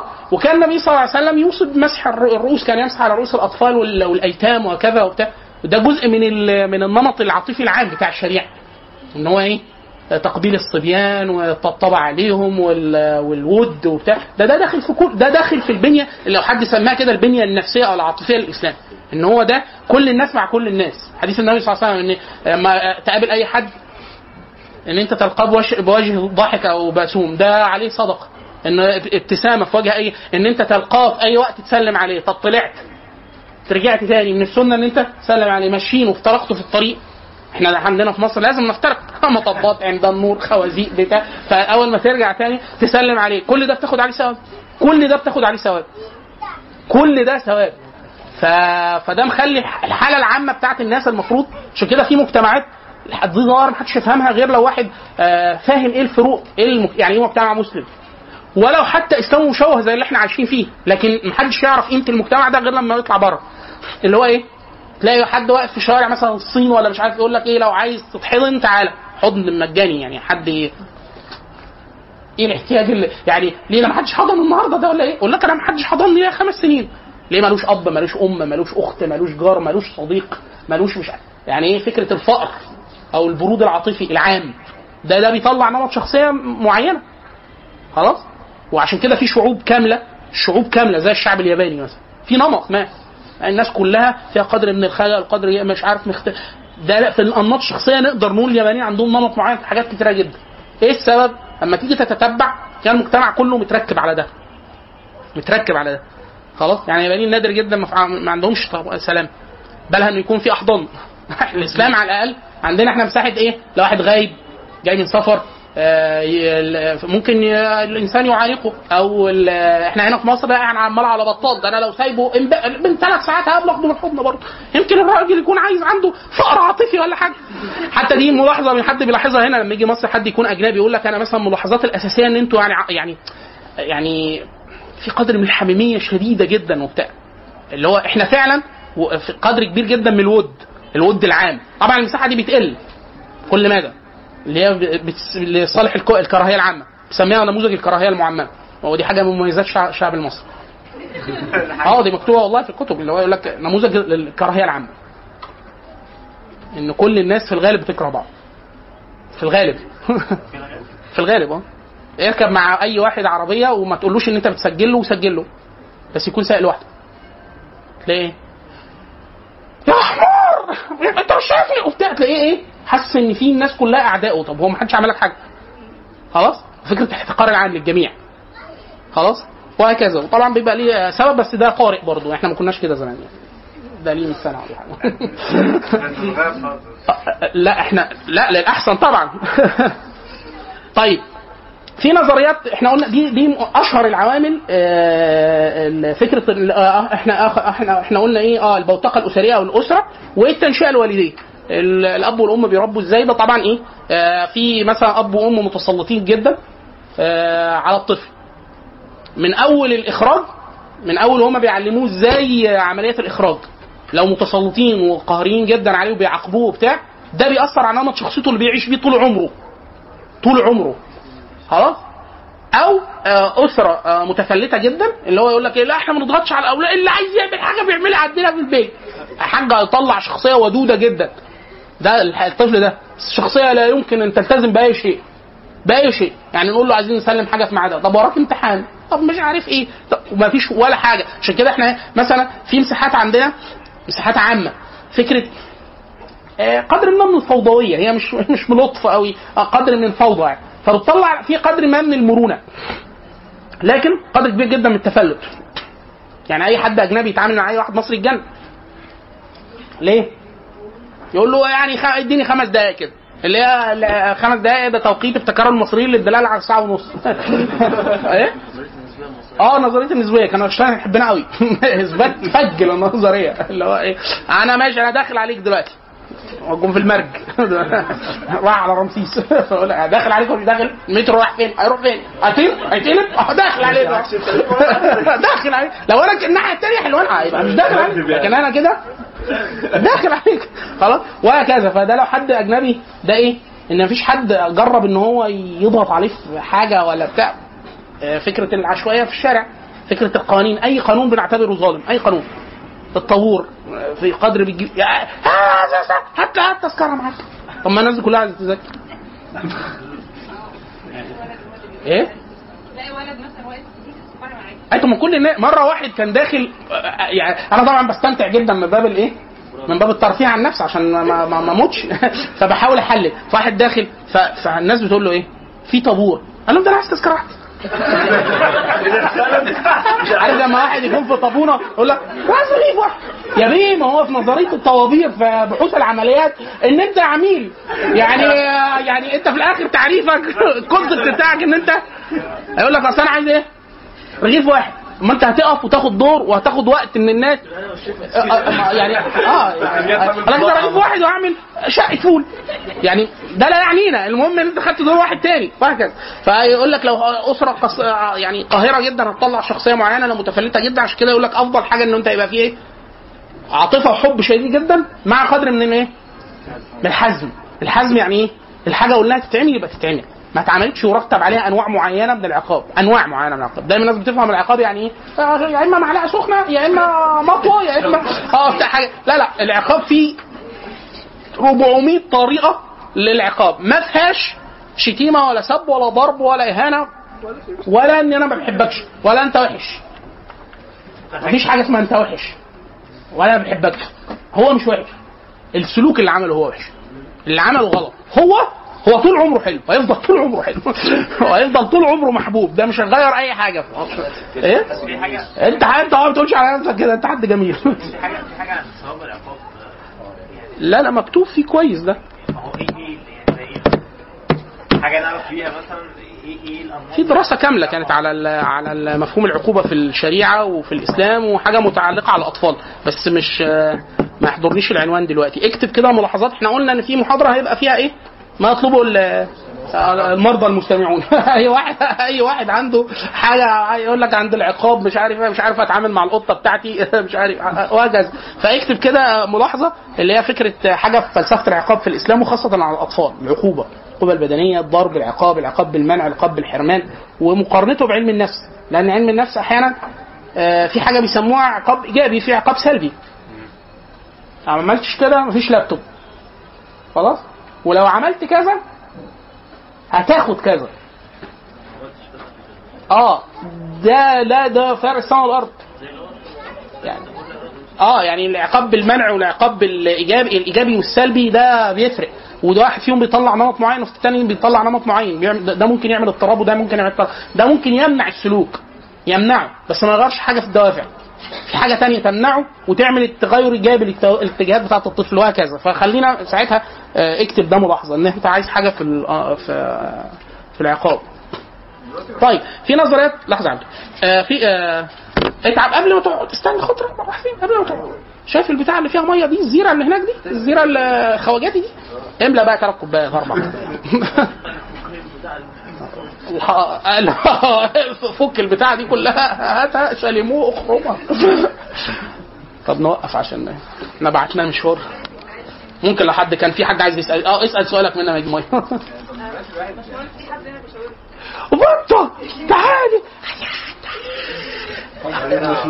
ايه، لا ما تكونش ساعه، يعني ساعه منين بطه؟ هاتوا هتبتوع نزلوا البط. قد عد انت بتاكل ايه يا بطه؟ مين ده اللي بانع؟ هتيجي اسمه محدش يديها اي ميه ولا لبان ولا عصير ولا بونبوني. اللي هيعرف كده بلغ عنه. انت بتاكل ايه بطعم ايه؟ باللبان. يا والله جميل. قولي يا عم عبد الرحمن كده انت عملت الواجب وزياده. قول دلوقتي مثلا واحد حصل تشوه يعني والله بسبب وحتى من ابوين يعني، ولما كبر وفضل معاه التشوه ده بس هو ما يعرفش، هل كده يعني الواحد يكشف على نفسه؟ طبعا، بس ان هو يعرف ان في علم، في برانش كان في علم النفس اسمه قياس الشخصيه. قياس الشخصيه فيه بطاريات واختبارات وكتيره جدا تقول لك انت مدى ايه نوع شخصيتك وبعدك قربك عن السواء. هنقول طبعا كل اضطراب يسمى ليه العلاج بتاعه. لا انا مش هذلك، هقول لك انت عندك كذا ومش ايه بطل تكتب على سبوره. طب ممكن بعد شويه اشرح شويه وبعد كده تكتب على سبوره، ماشي؟ يلا طيب حاسبي بطل عشان انت قاعده على ايدي. تقعدي هنا ولا تروحي مع ماما تكملي اللبانه بتاعتك هناك؟ تروحي مع ماما. طب خدي بص في الكتكوت. الارنوب فين؟ خرج الارنوب. طيب يلا روحي الماء عدوها. ايوه هي هتوديكي تاني. يلا روحي لها، هي هتخليكي تقفزي الناحيه التانيه. يلا بالراحه اقفز. يلا ايوه خليها تقفز. ايوه نزليها. ماشي. طيب في نظريات بقى كتير جدا بتفسر الشخصيات.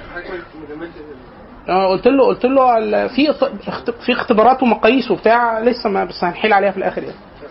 تمام. كل اضطراب بيتقال له ايه الاضطراب ده، مواصفاته ايه. في الغالب معظم النظريات بتقول بيجي منين، ايه افضل طرق لعلاجه. يعني في حاجات يقول لك ايه ده عايز تدخل كيميائي وعلاج معرفي وسلوكي. في حاجات يقول لك ايه ده اصلا مش هيطلب علاج، ده مش هيعترف اصلا ان هو عنده مرض، مصيبه ده. لو يا حاج انت عندك كذا، لا انا قاعد نرجسي اصلا يا كلاب انا اعظم من انا امرض خلاص. وهكذا في شخصيات كده، في شخصيه مثلا عنده شخصيه مثلا اضطهاديه، فممكن يقول لك عشان اروح وتحطوا لي سم وتدوني تحققوا معايا في سياق ايه هناك اللي هو ايه هنعمل ايه بقى ده معاك. وهكذا ففي انماط يمكن اقناعه، وفي نمط هو بيبقى عارف ان هو بيعاني وهو بيطلب علاج، وفي نمط بيبقى عنده علاج ان انت بس تفهمه ان هو يقدر يبقى عنده استبصار داخلي بحالته وبتاع ينفع في ده، وعايز تدخل علاجي لازم كيمياء. في حاجات يقول لك لا مش محتاج اي علاج كيميائي ولا عقاقير ولا حاجه، ده هو محتاج بس جلسات منظمه لتغيير معرفي وسلوكي. لو حد صبر مع فتره طويله، في حاجات يقول لك علاج من وقت قليل عدد اشهر هي تستجيب، في حاجات بتطول جدا يعني يتغير بس ايه عايزه صبر ومعالج محترف. عشان كده احنا بنقول ايه نلخص ده ونختصر، تربوا عيالكم الاول تتجوزوا عدل عشان ما تقرفوناش بعدين لانه فعلا بالنسبه لو قلت لك 80% عند لما ذكر اسباب الاضطرابات هتلاقي الكلام على الاسره، حب، عاطفه، اسره، حب، عاطفه، اللي هو ايه احنا بنتكلم على كل معظم انواع الاضطراب النفسي بالشكل ده، اضطرابات شخصيه يعني. طيب في طبعا نظريات قديمه بقدم الانسان، يعني مثلا أبقراط بتاع الطب القديم، في نظريه ليه نظريه الامزجه، ودي كانت مشهوره جدا حتى عند المسلمين. فكره ايه تقسيم الامزجه العامه بتاعه الناس ل4 امزجه، نموذج دموي ونموذج صفراوي ونموذج سوداوي ونموذج بلغمي. كل واحد فيهم بيقول لك ايه النموذج ده سريع الغضب والانفعال، ده بطيء في الردود الافعال، ده مش عارف بيميل للقلق والاكتئاب ولا مش عارف. تقسيم كده للامزجه ده مبني على ايه المشاهده والاستقراء، انا بشوف كده الناس وانا مقسمهم تقسيمه من عندياته. في تقسيمات ده كله تحت الانماط سواء قديم او حديث. في يونج اللي هو من اصحاب فرويد بيقسم الناس لنمطين كبار، كل نمط طبعا تحتهم 4-5 تقسيمات، يعني ممكن يخلص ليه 9 أو 10 اقسام كبرى. بيقسم الناس لمزاجين اساسيين، مزاج انبساطي ومزاج انطوائي. كل النماذج ترد النموذجين. الانبساطي ده جواه 4 تقسيمات فرعيه، والانطوائي ده جواه 5 اقسام فرعيه. الانبساطي ده اللي هو ايه احنا الناس اللي هو يقول لك بيحب يتكلم، بيحب يعمل علاقات مع الناس، ويعني ايه منفتح على الاخرين. الانطوائي عكسه، ما بيحبش الكلام مع الناس، ما بيحبش يعمل علاقات، ما بيحبش يكون صداقات، المقلوبه بالظبط. بس مش كل واحد انبساطي زي اي واحد تاني انبساطي. في واحد انبساطي وميال للجانب التفكيري، يعني هو تلاقيه حبوب وبتاع مرح وبتاع، بس مشتغل بالبحث العلمي والتفكير الدقيق والتجارب الحاجات خلاص. فهو انبساطي بس ايه يعني بتاع تفكير ودقه وكلام علمي ومنطقي وبتاع. في واحد انبساطي وجداني مبني على الايه برضه عاطفه يعني غير مش كل واحد يقول لك ايه انا مثلا اعرف اخويا او جوزي او بتاع تلاقي حبوب وممتع، بس ايه كلام بقى دقيق وفي الفلوس بتاع محاسبه يعني واحد يكون خريج محاسبه مثلا بتاع تلاقيه حاسب الحاجات ويقول لك ايه احنا نجيب نعرز نجيب فلت ولا كبير. هو ما حبوب وانبساطي وبتاع مش عارف ايه، بس في تفكيره ايه في جانب الدقه وبتاع. في حد يقول لك انا ما اعرفش يعني ايه رز انا ما اعرفش لا الكيلو بكام ولا الشاي بكام ولا بتاع ولا حسابها اصلا، جانب ايه. في حد تاني مرتبط بالجانب الحدسي، تلاقي ايه هو انبساطي بس ايه كل حاجه عباره عن ايه توقعات وتخمينات غير مبنيه على اي ايه على اي حساب. يقول لك ما تيجي ناخد حاجات من اللي هي في السلوم دي يمكن تغلى ده حدس بناء على ايه حضرتك مش بتاع محاسبه. بتاع المحاسبه يقول لك ايه انا سامع ان الدوله بتعمل مش عارف ايه خط ايه محور التنميه، محور التنميه ده مش عارف ايه الدراسات بتقول ان بعد 10 سنين انا معايا فلوس دلوقتي مش كتيره فما اقدرش اجيب بيها حاجه مهمه. كان عمل دراسات ايه وطلع خلص في النتيجه ان هو في الاخر هيجيب في السلوم. في واحد يقول لك دلوقتي الدلتا هتغرق والنيل هيبرد فمش عارف احنا نروح سيوه يلا بينا. ليه؟ النيل هينشف فكل المحافظات هتتساوى فمش هيبقى فضيله ان انت تقرب من النيل صح، والناس هتختتل جوه المحافظات بسبب الميه، فالميه هتشح. انا رايح في حته الميه شحيحه من دلوقتي ونضرب ابار من دلوقتي خلاص ونقرب من ليبيا بحيث لو حصل حاجه برضه نهاجم ليبيا ويبقى جنبنا البترول، بحيث لو قامت الدوله هناك وهنا الدوله انهارت نروح هناك، لو انهارت يبقى احنا قاعدين في حته ما بين دولتين منهارين يبقى حلوه سيوه خلاص وهكذا. طب يا مولانا الداقي مبني على ايه؟ لا عنده حسابات. الثاني اللي جابها كده نروح السلوم ليه او كده انا احنا ناخد في المرج الجديد ليه يا حاج؟ في المرج دي يمكن يعملوا خط خامس بعد 30 سنه حدث خلاص. وده انبساطي في انطوائي لا في انطوائي عكس الانبساط، بس انطوائي ايه؟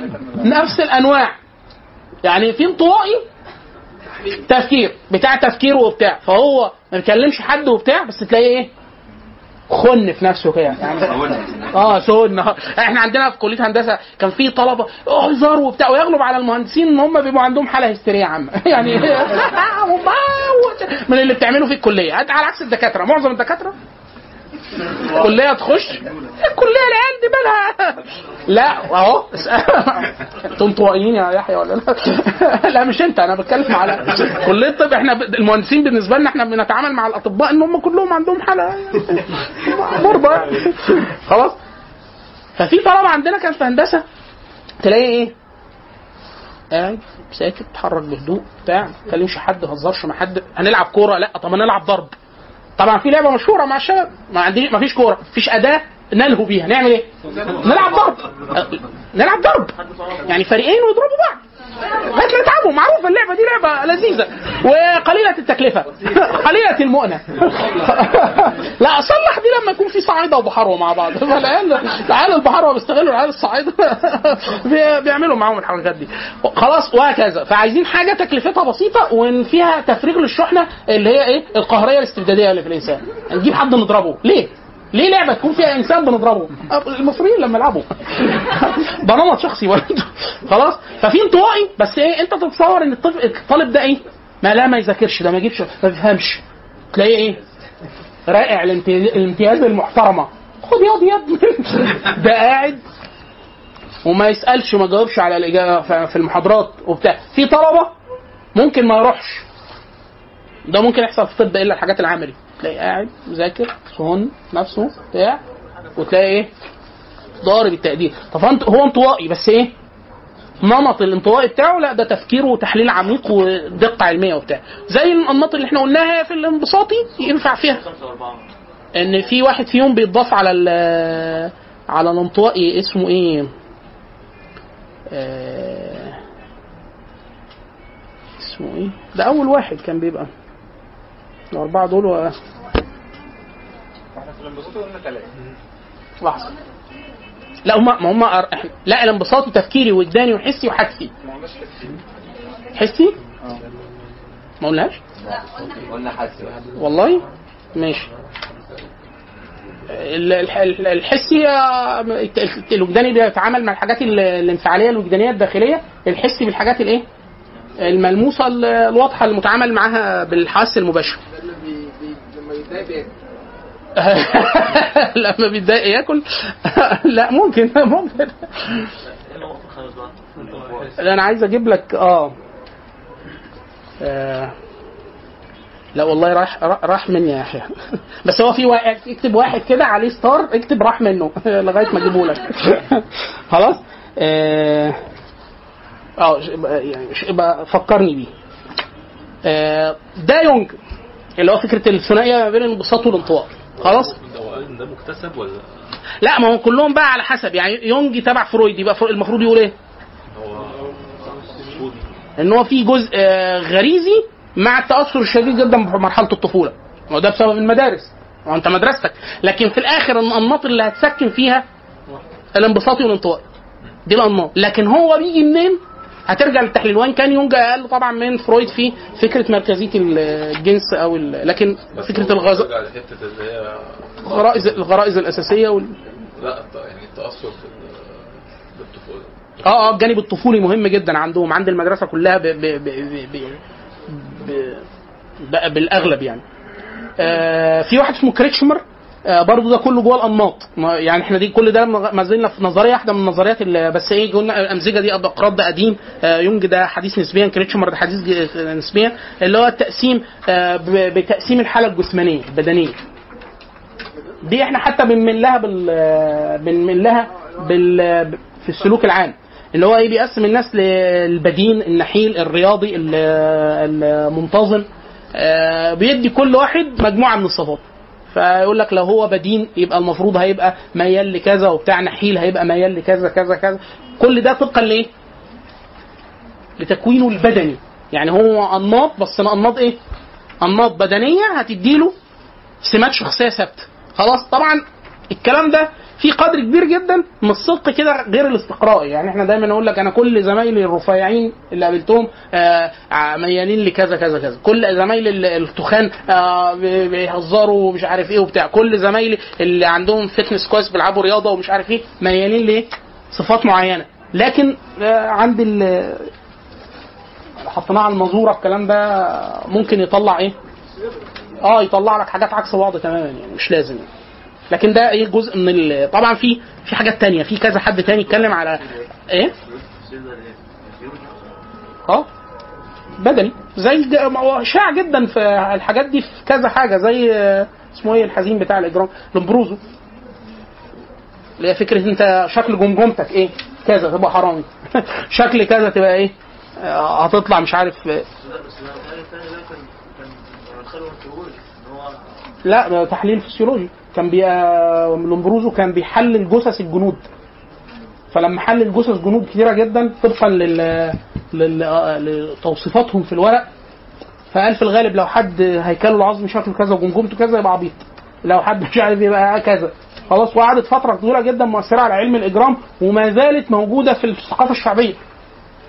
يعني في واحد اول ما تشوفه كده يقول لك ايه، ما اديش مهندس ابدا، ده شكله بلطجي. هو ايه انت مين قال لك ان هو ملامحه شكلها كده؟ ملامحه دي حاجه متعلقه، مش حاجه كسبيه، مش حاجه هو اللي عملها، ده هو ربنا خلقه كده. فتقول لك ما دام شكله كذا المفروض يبقى كذا. حتى النظريه العنصريه علم الثوره جدا، العيال اللي في الميزان بص شكلهم بلطجيه، بص العيال شكلها هو كان من النوادر اللي حصلت مع لومبروزو والجماعه دول، اللي جابوا له صور لناس قالوا له فيهم واحد فيهم امير وفيهم واحد حرامي، طلعوا، فطلع الامير حرامي وطلع الحريم. بص ده كان عنده بعد نظر يعني هو فعلا في ناس اول ما تشوفها النظريه دي بتصدق، ده يشبه نظريه الحدس القديمه عند العرب، وده استقراء الفراسه.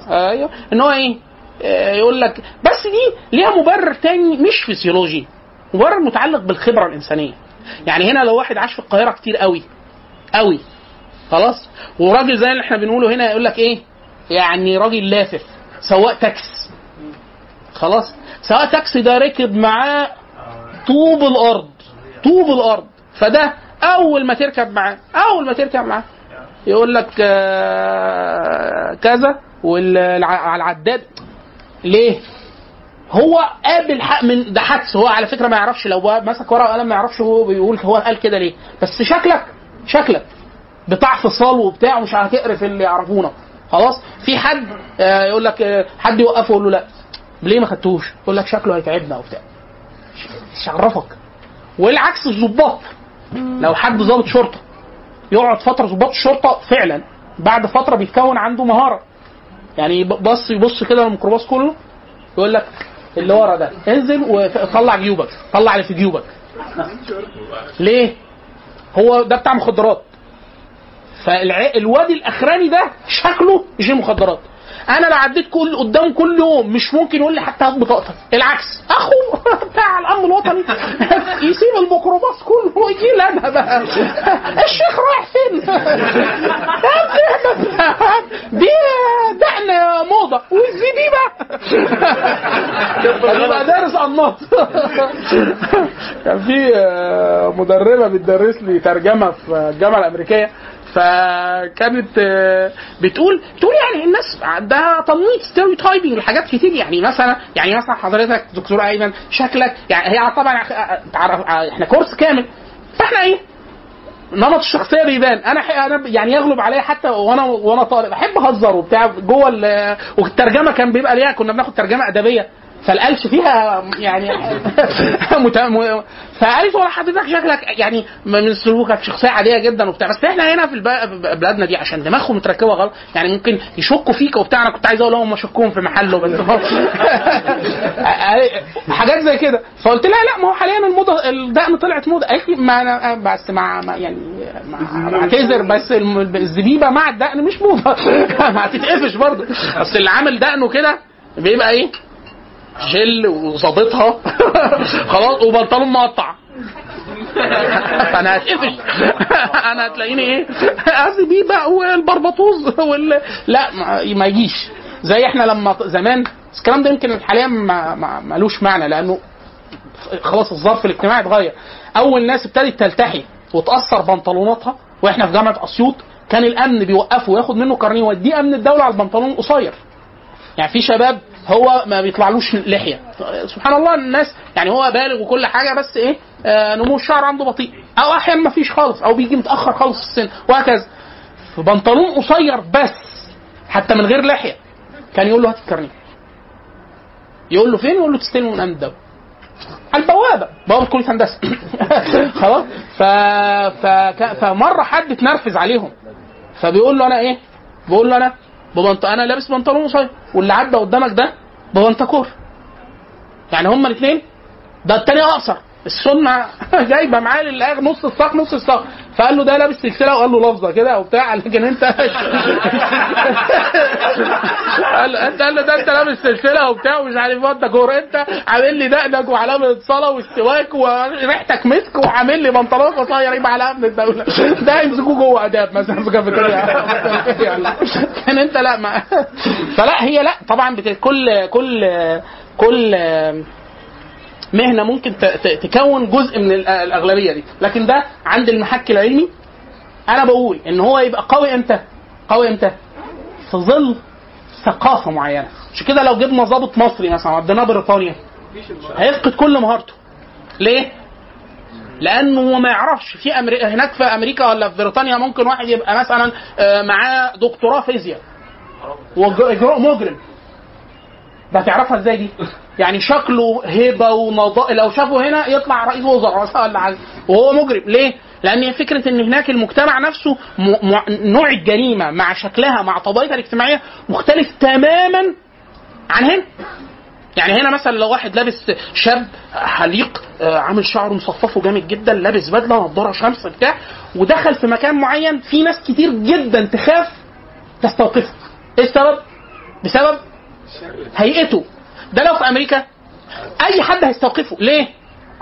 لانه لا فكره ان هو نصبها محتمله انه ده ملوش اي اعتبار اجتماعي، لان نسبه الرفاه العام عاليه جدا.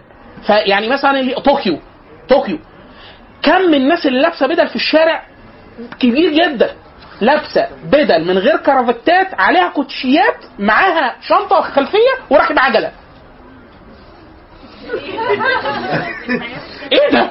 موظف في الخارجيه يا اخوانا، احنا عندنا ده مهرج يعني بدله عليها كوتشي. في حد عمركم شفت حد في مصر لابس بدله عليها كوتشي؟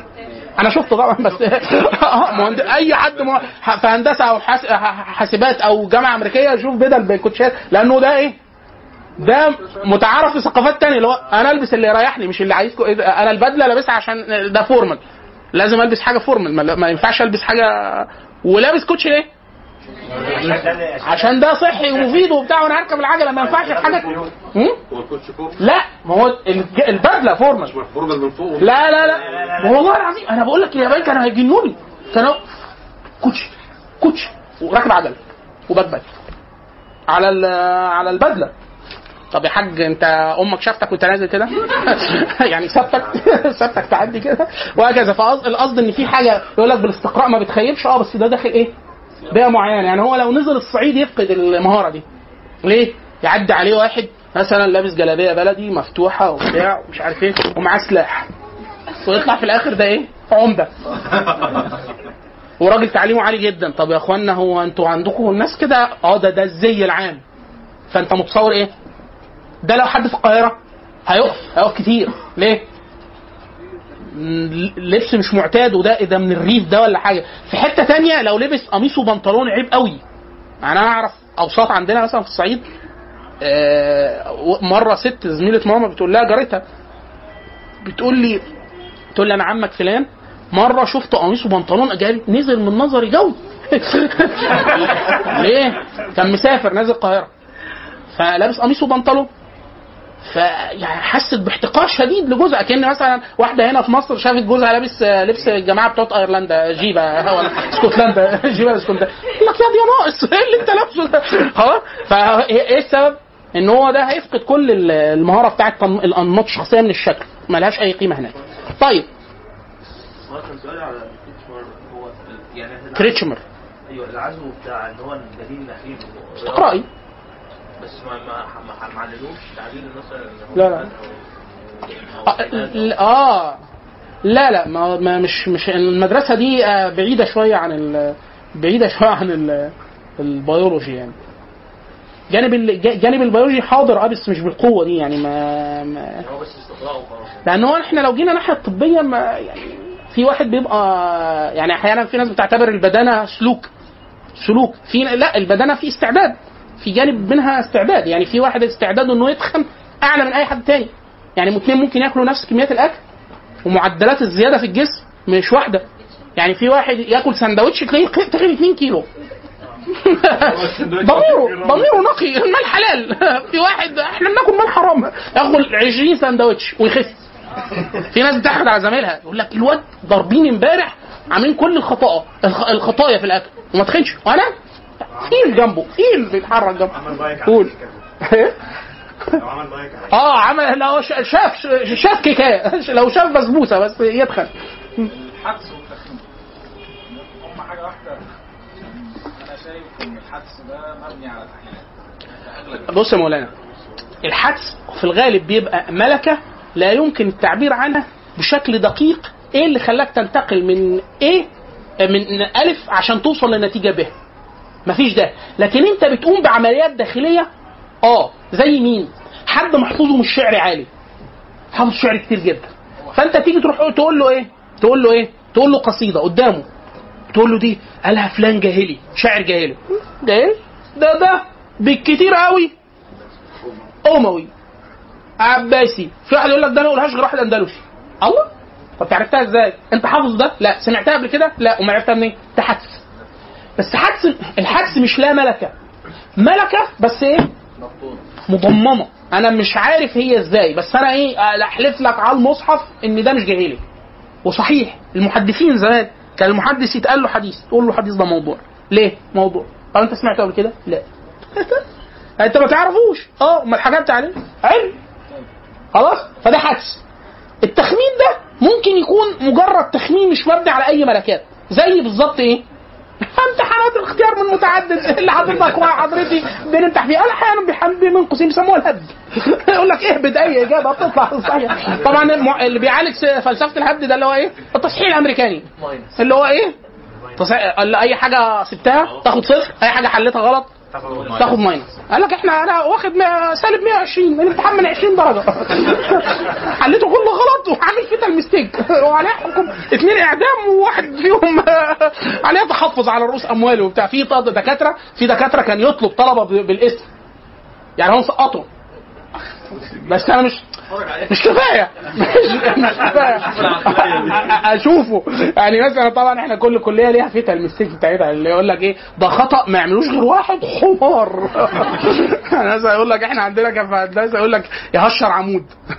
يعني مثلا مكنه، فاحنا مثلا لو قطعنا في حاجه، ففي حاجات في الرسم الهندسي لو قطع خد فيها قطاع لازم يهشرها كده، يعمل خط جانبي عشان يعرف ان ده احنا قاطعين هنا. في حاجات ما بتتهشرش، ده فيتال ميستيك. يعني ده ما عداش على هندسه، فيقول لك هشر عمود، يا لهوي الله يرحمه الله يرحمه، فيتال ميستيك يسقط. مش عارف محمد. طبعا انا في بوست البوست ده ادور عليه واجيبه كل ما اشوفه لغايه دلوقتي، كل فتره فافتكره واروح اجيبه. عارف لما تكون طالبه معاك ضحك هستيري اروح اجيبه الكورس ده. حد دخل قال يا اخوانا انا عملت كذا كذا في هندسه وحاجه بقى فيتل ونجح وديني مهندس عظيم وبتاع، فكل واحد من المهندسين يخش يتبرع يقول لنا بقى ايه عمل ايه، ضحك يا لهوي. تخيل كل المهندسين وهم طلبه يقول لك انا طلعت مثلا اقطار مواسير صرف صحي بتاعت مدينه سكنيه 3 مللي قال لك عملت لهم شاليمو صرف صحي، قال لك في شاليمو قال لهم تسربوا بقى. حد يقول لك مش عارف انا طلعت عدد الاعمده خرسانيه في مبنى، قال لك 3 مليون عمود خرساني مش عارف عدد السياخ داخل قال لك 120 عمود 120 سيخ داخل عمود مش عارف كام لا يعني كل عمود جواه 6 اعمده، كل سيخ جواه 6 اسياخ وهكذا. فلا يعني التخمين ده حاجه، الحدس في حاجه جواك بتعتمل جواك، هذا اللي مخليك تقول ان انت يعني. مثلا في دكاتره من الخبره بيبقى عنده حدس عالي جدا فيقول ايه الحاله دي في الغالب هيطلع كذا، عملنا تحليل لا عملنا اشعه ينفع تبني عليها ده ما ينفعش، بس بتعمل ايه تقول له، بيقول له اعمل لي تحليلات كذا، يحلل يحيد حاجه ويحيد حاجه ويحيد، يقول له بقى نعمل رنين على كذا ونعمل اشعه مقطعيه على كذا، وفي الاخر يطلع كلامه صح. طب ما انت جابها ايه من الاول؟ ده الحدس، ده الخبره الكبيره جدا اللي اتبنت. هو حلل كتير وبقى عنده خبره بالظبط كده. عشان كده ده اللي بيفرق احيانا في بعض المهن والمهارات، هيكون يقول لك احنا عايزين حد حدسه عالي جدا. ليه؟ ان في حاجه كل الادوات المتاحه العلميه اللي معانا ما توصلش النتيجه دي بالسرعه دي. ده طبعا بيخلي في الطب مثلا حد بصيته عالي جدا. ليه؟ يقول لك من كتر الحالات اللي شافها نادر جدا ما تشوف حاجه، واول تخمين ليه بيطلع في الغالب 100% صح. مش بس ده لازم عن طريق عدد الحالات. والله دي هي اللي انا بقوله لك، ده اللي مبني عليه فكره الاكسبرت اللي هو 10,000 حاله وبتاع. في حاجه تانية ناس بتحيلها للي فكره بيسموه الذكاء الابداعي، حاجه اللي هو بس ده بيحيل على معدوم، يعني ما حلناش على حاجه يمكن استنباطها. التاني بيقول لك لا ده اللي هي فكره على اللي هي 10,000 ساعه، ان حد قضى معظم عمره بيعمل حاجه فبيستطيع اصدار احكام الوصول من الف لب اللي غيره بياخدها في 20 خطوه بينتقل على طول. ايه السبب؟ زي المجتهد، لو انت جبت الواحد علمته اصول فقه وقواعد منطقيه وبتاع ممكن يعمل لك 20 قضيه من كذا بما ان كذا يطلع بحاجه، ومن قبل حاجه حاجه حاجه حاجه لغايه ما يوصل الحكم النهائي، يبص جنبه لقى المجتهد جابه من غير كل اللي انت عملته ده. طب ازاي ده حس اللي انت بتقوله؟ ايه بقى اللي انا بقوله؟ ان في علوم زي مثلا على سبيل المثال يعني كنت حضرتك اشرت العلم التعقيد مثلا او كده، تعقيد اللي هو فكره ان يبقى في ترابط في علم واحد كذا علم في علم واحد فيخلي سرعه النتيجه تبقى اعلى. ماشي، بس ده مش حدس، ده علم زي ما انت قلت. علم التعقيد مبني على رياضه معقده بتاع ده في حد ذاته. البني ادم اللي بيتعلم العلم ده اول مثلا هو نفس الكلام اللي حضرتك بتقوله دوت. احنا في الطب في مجال جديد دلوقتي، احنا المجال ده نفسه كذا حاجه في بعض، فده لما انا باجي ادرسه اول ما بشوف العيان من غير ما يحكي لي ببقى عارف هو عنده ايه. ماشي، ما هو ده ان ده يبقى موجود، بقول لك ده يبقى موجود بالطريقه اللي قلت لك عليها، لكن هو مالوش قيمه اجرائيه في الواقع. ليه؟ لازم لانه الحدس لوحده لا يمكن يكون ساينس، لا يمكن. هو الاثنين عكس بعض. ما دام ابروف دي يبقى ليه خطوات، ما دام ملوش خطوات يبقى ملوش، مش ساينس. هو ممكن يبقى ابروف من غير خطوات، يعني يجوز ان هو يوصل الخطوات العمليه من الخطوات. يا مولانا قول تاني عشان افهم عليك. قول ايوه انا بقول اهو. طيب هو بيقول تعبيره الدقيق وصحح لي انه هو علم، اي حد يدرس العلم ده اي حد، انا بصيغ العباره كده وانت صحح لي وانت كمان صحح. اي حد بيدرس العلم ده بيبقى عنده القدره التشخيصيه الحدسيه دي عاليه. عين. لو 10 شافوا نفس الحاله هيقولوا نفس التشخيص بناء على نفس العين. خلاص ما مش هيبقى كده مش هيبقى حس، بس ده هيبقى متعذر في الطب، لان الطب من علوم التعقيد. انا بكمل انا في حدود اللي اعرفه مولانا ده من ناحيه مناهج البحث العامه، ان اي علم معقد الحدس لا يغني عنه. الحدس بيبقى هو نموذج الاكسبرت في العلم المعقد. يعني ايه هو علم معقد؟ هو علم معقد جدا زي الطب. هو تختصر كل العمليات دي، معناها انه اختصرها؟ لا، ده هو في علامات عينه بتشوفها او احيانا لا شعوريه، زي بالظبط لما عملوا الموضوع ده على الاشعه. على الاشعه لا، الفراسه كلها علوم حسيه، علوم يعني ما غير لك يقينيه، ملهاش اي معنى، ملهاش معنى. واحنا كنا بنقول هي قويه جدا في ال في ال في, ال في البيئه الاجتماعيه الواحده، لكن لو جبنا واحد من الاسكيم ووديناه عند الهنود الحمر مش هيعرف يقرا ملامح، ومش هيعرف. واحد يقول لك طب هو اللي عاش جوه مجتمع بعينه عرفها ازاي؟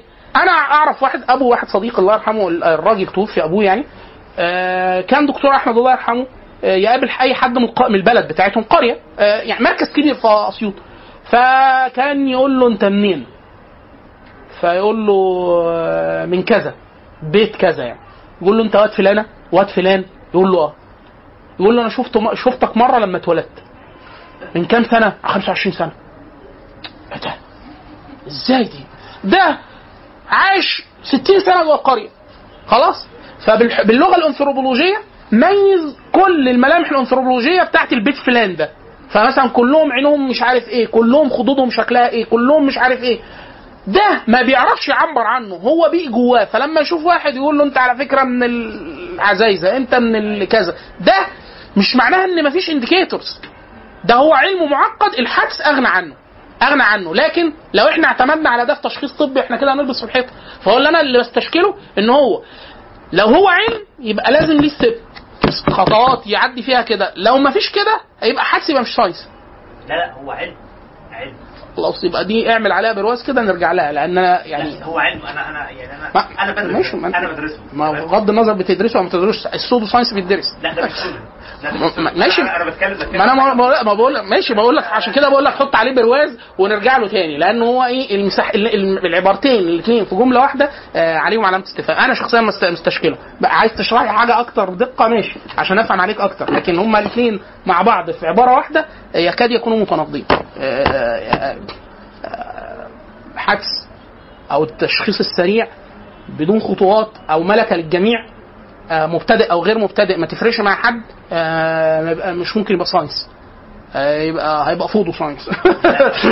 خلاص يبقى ده لا نشوف، نشوف لا نشوف. انا بكره يعني لو طلع ان هو عارف وهم بيدرسوا علوم ثانيه، الطرق اللي كانوا شغالين بيها قبل كده.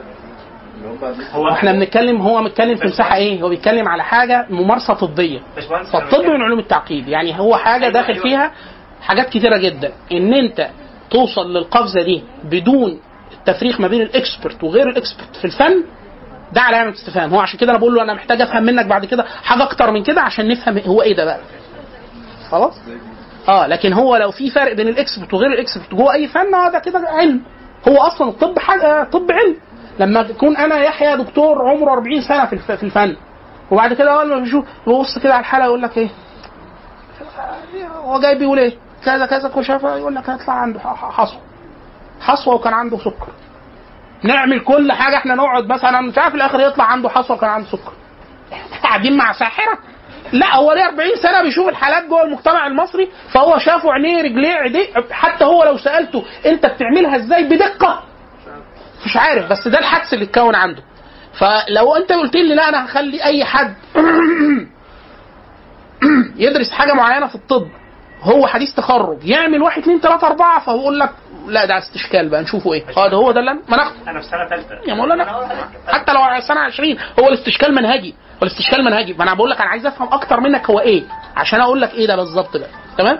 طيب نرجع تاني في واحد في نظريه ثانيه. احنا قلنا الاول انماط، دي جبنا 3 نماذج منها زي الامزجه بتاعه أبقراط ويونج وكريتشمر. في حاجات ثانيه بطلف وغيره، ناس ثانيه قالت حاجات ثانيه، بس احنا كنا عايزين بس ندي نماذج فكره الانماط. اللي في نظريات، النظريه كامله مجموعه نظريات تحت مسمى كبير جدا اسمه السمات. السمات ده ايه؟ تحت الانماط. لا الانماط دي نظريه من نظريات تشخيص فهم الشخصيات او تقسيم الشخصيات. نظريات السمات دي مجموعه نظريات ثانيه. خلاص.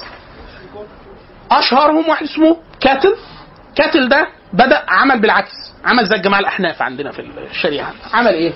قال لك احنا نعمل قول وندور، لا احنا ننزل نجيب الفروع ونطلع فوق. خلاص، وده احيانا بيسموه في علوم الحاسب هابط نازل، ولا نازل هابط، ولا ثنائي. في ناس يقول لك ايه نبدا، يعني في واحد يقول لك احنا نبدا من من من من راس الهرم وننزل على القاعده، في ناس يقول لك لا اطلع من القاعده روح راس الهرم، في ناس يقول لك ايه ابدا من الاثنين، شويه يبداوا من هنا وشويه يبدا هنا، هنسرع فدي ده طريقه طريقه تفكير، نمط تفكير عموما. فكاتل عمل ايه؟ قال لك هو مجموع البشر، كل الناس في الدنيا مش فيهم كل انماط الشخصيه اللي احنا المفروض هنقعد نكتشف فيها لغايه طول ما نموت، صح كده؟ فيبقى الانماط موجوده فين؟ في الناس. احنا لما بنعبر عن الانماط دي بنعبر عنها ايه؟ بلغه الاشاره ولا بالكلام؟ بالكلام. ارجع ابن العلم اللغه يا حاج، احنا كنا بنتكلم في علم النفس، قال لك احنا نروح للغه. مش كل الناس شافوا كل الانماط اللي ظهرت عند كل الناس وعبروا عنها باللغه؟ قال لك اه، اجمع لي كل الصفات اللي في اللغه الانجليزيه. ده كاتل. ليه يا عم هنعمل كده؟ قال لك هم كام صفه؟ طلعوا 4000 صفه. خلاص؟ قال لك بس في حاجات مكرره، صح؟ الغي المكرر. نعم حاج احنا جايين نشتغل. قال لك الغي المكرر كده، طلعوا 171 صفه. قال لك شوف لي الحاجات اللي بينها وبين بعض ارتباط او علاقات ما بين بعض والغيهم او دخلهم تحت ايه؟ مجموعه واحده. طلعوا كام؟ 16 صفه. قال لك هم دول انماط الشخصيه. شفت بقى؟ قال لك بس كده. شوف خلاص كده خلاص. لا بس الكلام ده مش دقيق، لان ولد كاتل وعمل 4000. مولانا ما احنا كل اللي احنا بنعمله بنقول لك اللي موجود، يعني بغض النظر، بس الفكره ده عجبتني. شيك ولا مش شيك؟ حلوه ولا مش حلوه؟ قال لك احنا ما بنبيعش فراخ، بس ايه رايك في السيستم؟ لا بس الفكره فعلا دايما يا اخوانا اقول لك ايه؟ اكتر حاجات ممكن الناس تستفاد منها الفشل، بل دايما بيقولوا تاريخ العلم هو تاريخ الفشل. عشان كده اللي بيقرا النظريات او العلم ما بيتعلمش ابدا. اللي بيقرا تاريخ العلم بيعمل له طفره في التفكير. ليه؟ في افكار احيانا الناس عملتها الفكره نفسها مش مكتمله، بس فيها فكره اداه ممكن لو خدها يعمل بيها حاجات كتيره جدا. خلاص؟ عشان كده لما الناس بتقرا تاريخ العلم في كذا حد قال كده، يعني في توماس كون قال كلام حلو قوي عن ده في الكتاب، حن عليه كذا مره، كتاب تعبني الثورات العلميه. جون جريبن بتاع تاريخ العلم عامل كتاب عن تاريخ العلم من 1500 لغايه سنه 2000. فلما يقول لك الافكار الساذجه تقول هو في حد فكر كده؟ في حد عمل كده؟ اه في حد عمل كده. طب والعلم تجاوزه؟ اه تجاوزه. طب ده مفيد؟ اه مفيد لو عرفته انت. ليه؟ دي طرق من طرق التفكير والانماط البشريه. عشان كده في ناس دلوقتي يقول لك ايه، احنا مهتمين جدا كعرب ومسلمين باحياء التراث العربي. يعني انت عايز تحقق مخطوطات الطب القديم بتاعه العرب اللي هي من 1600 ومن 1500. طب ما الطب تجاوز؟ لا. ليه؟ طريقه التفكير احيانا ما زالت فاعله وقويه، الادوات هي اللي اتغيرت. عشان كده في ترند جامد جدا في العالم حاليا، وده عملوا بيه طفرات في علوم تانية، يقول لك حقق كل التراث القديم. التراث بتاع هم طبعا تراثهم، واحنا مهتمين بتراث. ليه؟ عشان نشوف الناس كانت بتفكر ازاي. احيانا بيجيب طرق تفكير وحاجات اتعملت في الحضارات القديمه مش ممكن، ايه ده؟ دي اتعملت كده زي الفراعنه بالظبط. انت لو انت دلوقتي بتاع مهندس مدني تقول له نبني الطوب او حوائط حمله، ما بنعملش ستيل، ما نعملش خرسانه. ليه؟ لما جاء في مهندسين قال لك ايه؟ قال لك لحظه، هو احنا عايشين في البلد دي بتتفاخر على العالم بايه؟ اصلا بالفراعنه، بالانتاج المعماري. طب المعمار ده اللي بناه الفراعنه كان فيه اسمنت، في خرسانه كده. لحظه بقى، طب ما ترجع بقى شوف. طبعا في كذا اسم في مصر، اسماء كبيره، حسن فتحي اشهرهم، فيها هالي المنياوي، عملوا شغل عالي جدا بده فكره ان هو انا هرجع اشوف حاجه قديمه. في ناس مهتمه جدا بالقباب النوبيه، البيوت المنازل النوبيه بيتعمل ازاي، الحاجات القباب اصلا بتاعه التحميل، ان الحاجه تشيل نفسها من غير من غير بقى لا خرسانه ولا غير مواد بديله وبتاع وهكذا. خلاص كده. فهي الفكره ان هو ايه الفكره بتاع الكاتل بغض النظر بقى هو هيطلع ايه. لو اي مرجع فيه تفاصيل ممكن تشوف فيهم ال 16 نمط اللي طلعهم ده، بس طلعهم ازاي الفكره. انا دي في رايي الشخصي شبه جدا طريقه الاحناف. لا ما اعرفش هل ده بتاع اختبار 16؟ لا بس لا يعني كاتل بادئ ده نظري، الثاني ده اختبار بطاريه.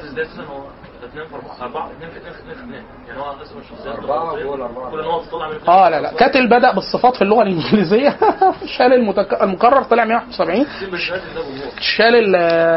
شال الحاجات المرتبطة ولا ليها علائق أو كذا، طلع إيه 16. قال لك إيه هم دول اللي إحنا نشتغل عليهم. هو أنا كان قصدي لما كنت بقول إن هو منصوص كان قصدي إنه هو قابل جدا للتكتيك يعني. لا هو طبعا من ناحية المآخذ العقلية أنت ممكن تقول إيه، ممكن يكون البني ادمين شافوا حاجتين غير بعض وسموهم حاجه واحده، فانت كده لغيت حاجه او دخلت. وده بيحصل في العلم ان احيانا الدليل التشخيصي بتاع علم النفس في حاجه في الدليل الرابع بيبقى اسمها حاجه اضطراب.